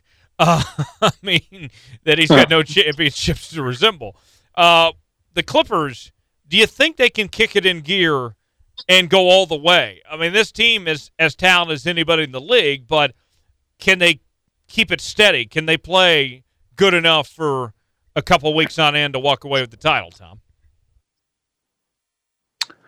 I mean, you know, the Lakers were shaky at first, but then they seemed to kick it in gear and really handed it to Portland. Uh, I mean, I think it's inevitable that it's going to be Lakers, uh, Clippers at this point. Uh, you know, and and potentially face a solid Celtics team. Uh, that that Lakers Clippers series, granted that the Rockers, Rockets or Thunder don't somehow dethrone them, uh, is going to be one hell of a matchup. But it was essentially two final series in a row. Here's the inbound. for oh, whatever they team comes it. out of the West. No. What a terrible inbound play. You kidding me? They they tried to inbound to Steven Adams at the three point line. Why? Gosh. Ugh. That's Thunder your coach, eliminated. Billy Donovan. Great job, Billy D. So we're Great. going to. Billy Donovan rant. Uh, good season for the Thunder. Um, consider the circumstances. You know the the fact that they got to seven games with the team that they traded Russell Westbrook to. Um, you know it's it's hard to. I would have loved to seen them win this series, but hard to hang your hats on uh, what was this uh, season that certainly surpassed all of expectations. Uh, Tom, Houston's got no shot against the Lakers, right? The Lakers should win that series pretty easily. I think I think that series doesn't go any longer than six games. They probably wrap it up in what five? I was gonna say five. Yeah, five games. There's, I mean, I'm trying to think when that game, that first game, will probably, I would imagine, be on Friday or Saturday. Uh, that first Should be. game will take place on on uh, Friday. Yes. Right. So not, not a whole lot of rest for this Rockets team that just got, you know, beaten up in seven games uh, from this, you know, Thunder team that looked like it gave it their all. So, uh, be interesting to see if they can even pull out one. In my opinion, um, we shall see. No question, no question about it, Tom. Uh, before we get out of here today, time for our Tom Foolery story of the week this week. Tom, where are we going to head to this time? Jones, we're going to Tampa Bay. Uh, this is from the AP News. Article reads Tiger King star Carole Baskin to Dance with the Stars. Like all cool cats and kittens, Carole Baskin is going to Dancing with the Stars. The reality TV star who became a pulp, pop culture sensation with Netflix docuseries Tiger King is joining the new crop of celebrity dancers that include TV and film actress Anne Heche, former NBA star Charles Oakley, and Backstreet Boys singer AJ McLean. The new season premieres on ABC on September 14th. On the Netflix series Tiger King, Baskin, who owns a big cat refuge, sought to down Joseph Maldonado Passage for, pro- for passages for profit breeding of big cats. His nickname is Joe Exotic, and her signature line is Cool Cats and Kittens. Maldonado Passage is serving a 22 federal year prison term for killing five tigers and plotting to have Baskin killed. Hashtag Free Joe. In June, a federal judge ordered Baskin ownership of the private Oklahoma Zoo run by Maldonado Passage. Others slated to appear on the dancing show are cheer team coach Monica Aldama, Bachelorette star Kaitlyn Bristowe, NFL star Vernon Davis, actress Skai, Skai Jackson, actri- actress Justina Machado, TV host Jeannie Mai, Jesse Metcalfe, rapper Nelly, TV host Nev Schulman, real estate agent Chrishell Stause, and Olympian Johnny Weir. Supermodel and businesswoman Tyra Banks will host the new season after longtime co-hosts Tom Bergeron and Erin Andrews announced their exit from the series in July. Jones, how do you think she's going to do? She's going to get a lot of hate, Oh yeah. and I'm going to be the one hating as well. So, for Carol's sake, this is the perfect season for her to go on because they're not going to have a studio audience like they typically do. And so I think that she intentionally chose this season because she's not going to be hated while she's doing those performances. Carole Baskin is one of the most hated women on the planet in 2020 uh, after she killed her husband, allegedly. Uh, you know, in, in, that whole thing that, that went on in the Tiger King series. Um, so, with all that being said here, I think that Carole Baskin, Tom, is going to be terrible. There's nothing on that woman with that flower crown and, hey, all you cool cats and kittens, you know, all that stuff that says that she would be a good dancer. But here's what I think is going to happen. And this happens on these reality shows from time to time, whether it's American Idol or Big Brother or whatever you name it. People tend to hate vote on these shows where they know somebody's bad, but they push them through anyway because they want to see more of them. I think in Carole Baskin's case, she is going to be terrible, but people are going to want to see Carole Baskin so bad and pile on her and hate on her in social media that she'll survive a few weeks more than she probably should. Yeah, she's definitely going to survive a lot longer uh, than what she should, just for the ratings. I will have to tune in. Unfortunately, I don't really even watch these shows, to be honest. I will tune in just to see the first dance, see how bad Carole Baskin's going to be at dancing. Would you take the time to vote for her to move on? No, I would vote against her. You'd vote for everyone else but Carole Baskin. Exactly. I'm I'm on the free Joe train. Um, well, maybe not free him immediately, but lessen his term from 22 to maybe like five to 10 years. Uh, still need to get back with Joe. I, you know, after when talked to him about the time COVID hit, and then they shut down his email. They said it was because of COVID that he couldn't have access to it. I call BS. I think he was just getting too many emails. Right. They didn't want to pay for it. But but he did he did reach out to me. He reached back out to me. So for that alone, I will vote against Carole Baskin if given the chance. Yeah. Um, the other stars that you mentioned on there. Now, here's the key to Dancing with the Stars. As somebody that's watched this show before, I've watched several seasons. Haven't watched in a while. If you're a figure skater, that's you shouldn't even be allowed to be on the show. That's basically dancing. It's pretty much the same thing, but on ice. So I think Johnny Weir, uh, the NBC commentator and Olympic skater, he has to be the favorite because he pretty much does the same thing. He just does it with skates and he does it on ice. So he's the favorite. But I think Nelly will be pretty good. Charles Oakley is going to be terrible. I can guarantee that right now. There's no way. Yeah, that's going to be bad. There's no way that Oakman still has any moves of any sorts. Um, you know, maybe this Disney Channel actress, Skai Jackson, will be good. Um, you know, Vernon Davis, he might I think be Vernon good. Davis could be solid. He's probably still got some moves in him. Uh, but if we're putting our money on anybody, uh, I would watch out for Johnny Weir, uh, Nelly. Uh, I think Nelly and Vernon Davis would probably be my top three, and uh, I would say that Carole, or Carole and Charles Oakley are probably going to be the worst ones of all of them. Right, I'm excited to see how bad it actually is. Uh, for what it's worth, I think I'll be rooting for Nelly if I had to root for somebody. But I will watch the first the first episode, and I will watch no more other than that first one. Nelly this week he uh, he posted a hype video for Denny Hamlin in the NASCAR playoffs. I'm like, what what's Nelly doing now? He's doing NASCAR videos and Dancing with the Stars. He's kind of falling off the, the train a little bit here. Yeah, he has. Uh, he has, but I still will stand Nelly day in and day out. we all jammed out to his songs at high school dances and uh, middle school dances in in the 2000s. Yeah, he's given me too many memories not to root for him, and I still play his songs DJing, and people still love him. I'm sure you do. Uh, Tom, uh, Dancing with the Stars.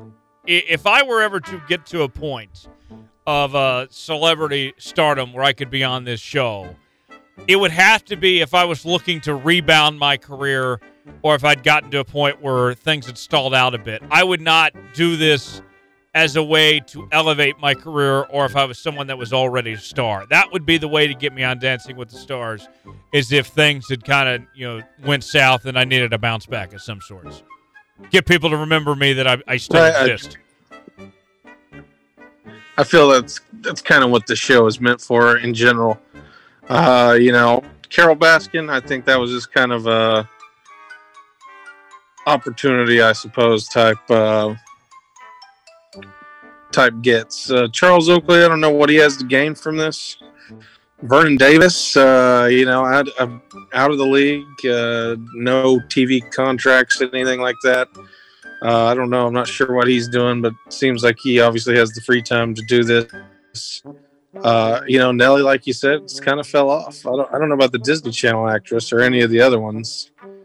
Uh, Johnny Weir would would assume that figure skating, uh, you know, it's uh, not the season with COVID going around to uh, be doing any of that. Right. So, yeah, you know, there are people that watch these shows religiously. I am not one of those, but the Carole Baskin did catch my eye, and so I will watch the first episode. Like I said, just specifically to see how bad she does.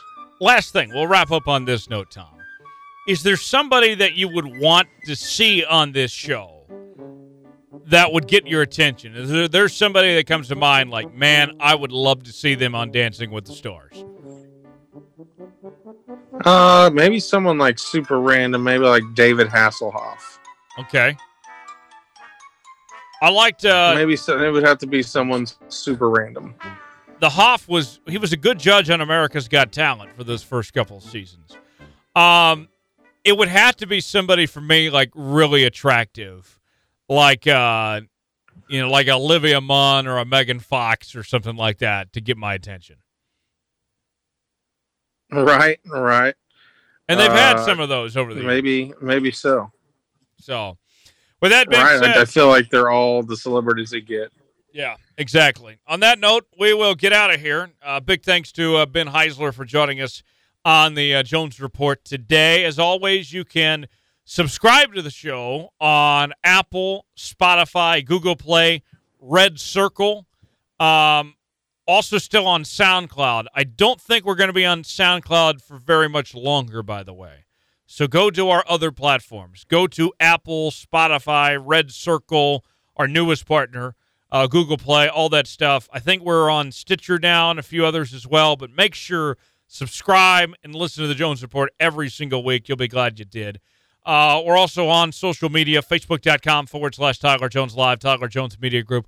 Uh, also on Twitter at Tyler Jones Live, Tyler, TJ Media Group, Jones underscore report on Instagram, uh, Thomas underscore Bridges on Twitter, uh, Insta Thomas on Instagram, Tyler Jones Live on Instagram. You can find us there, and uh, we'll see you right back here next week for Ben and Tom. I'm Tyler Jones saying so long. This has been another edition of the Jones Report. We'll see you next week.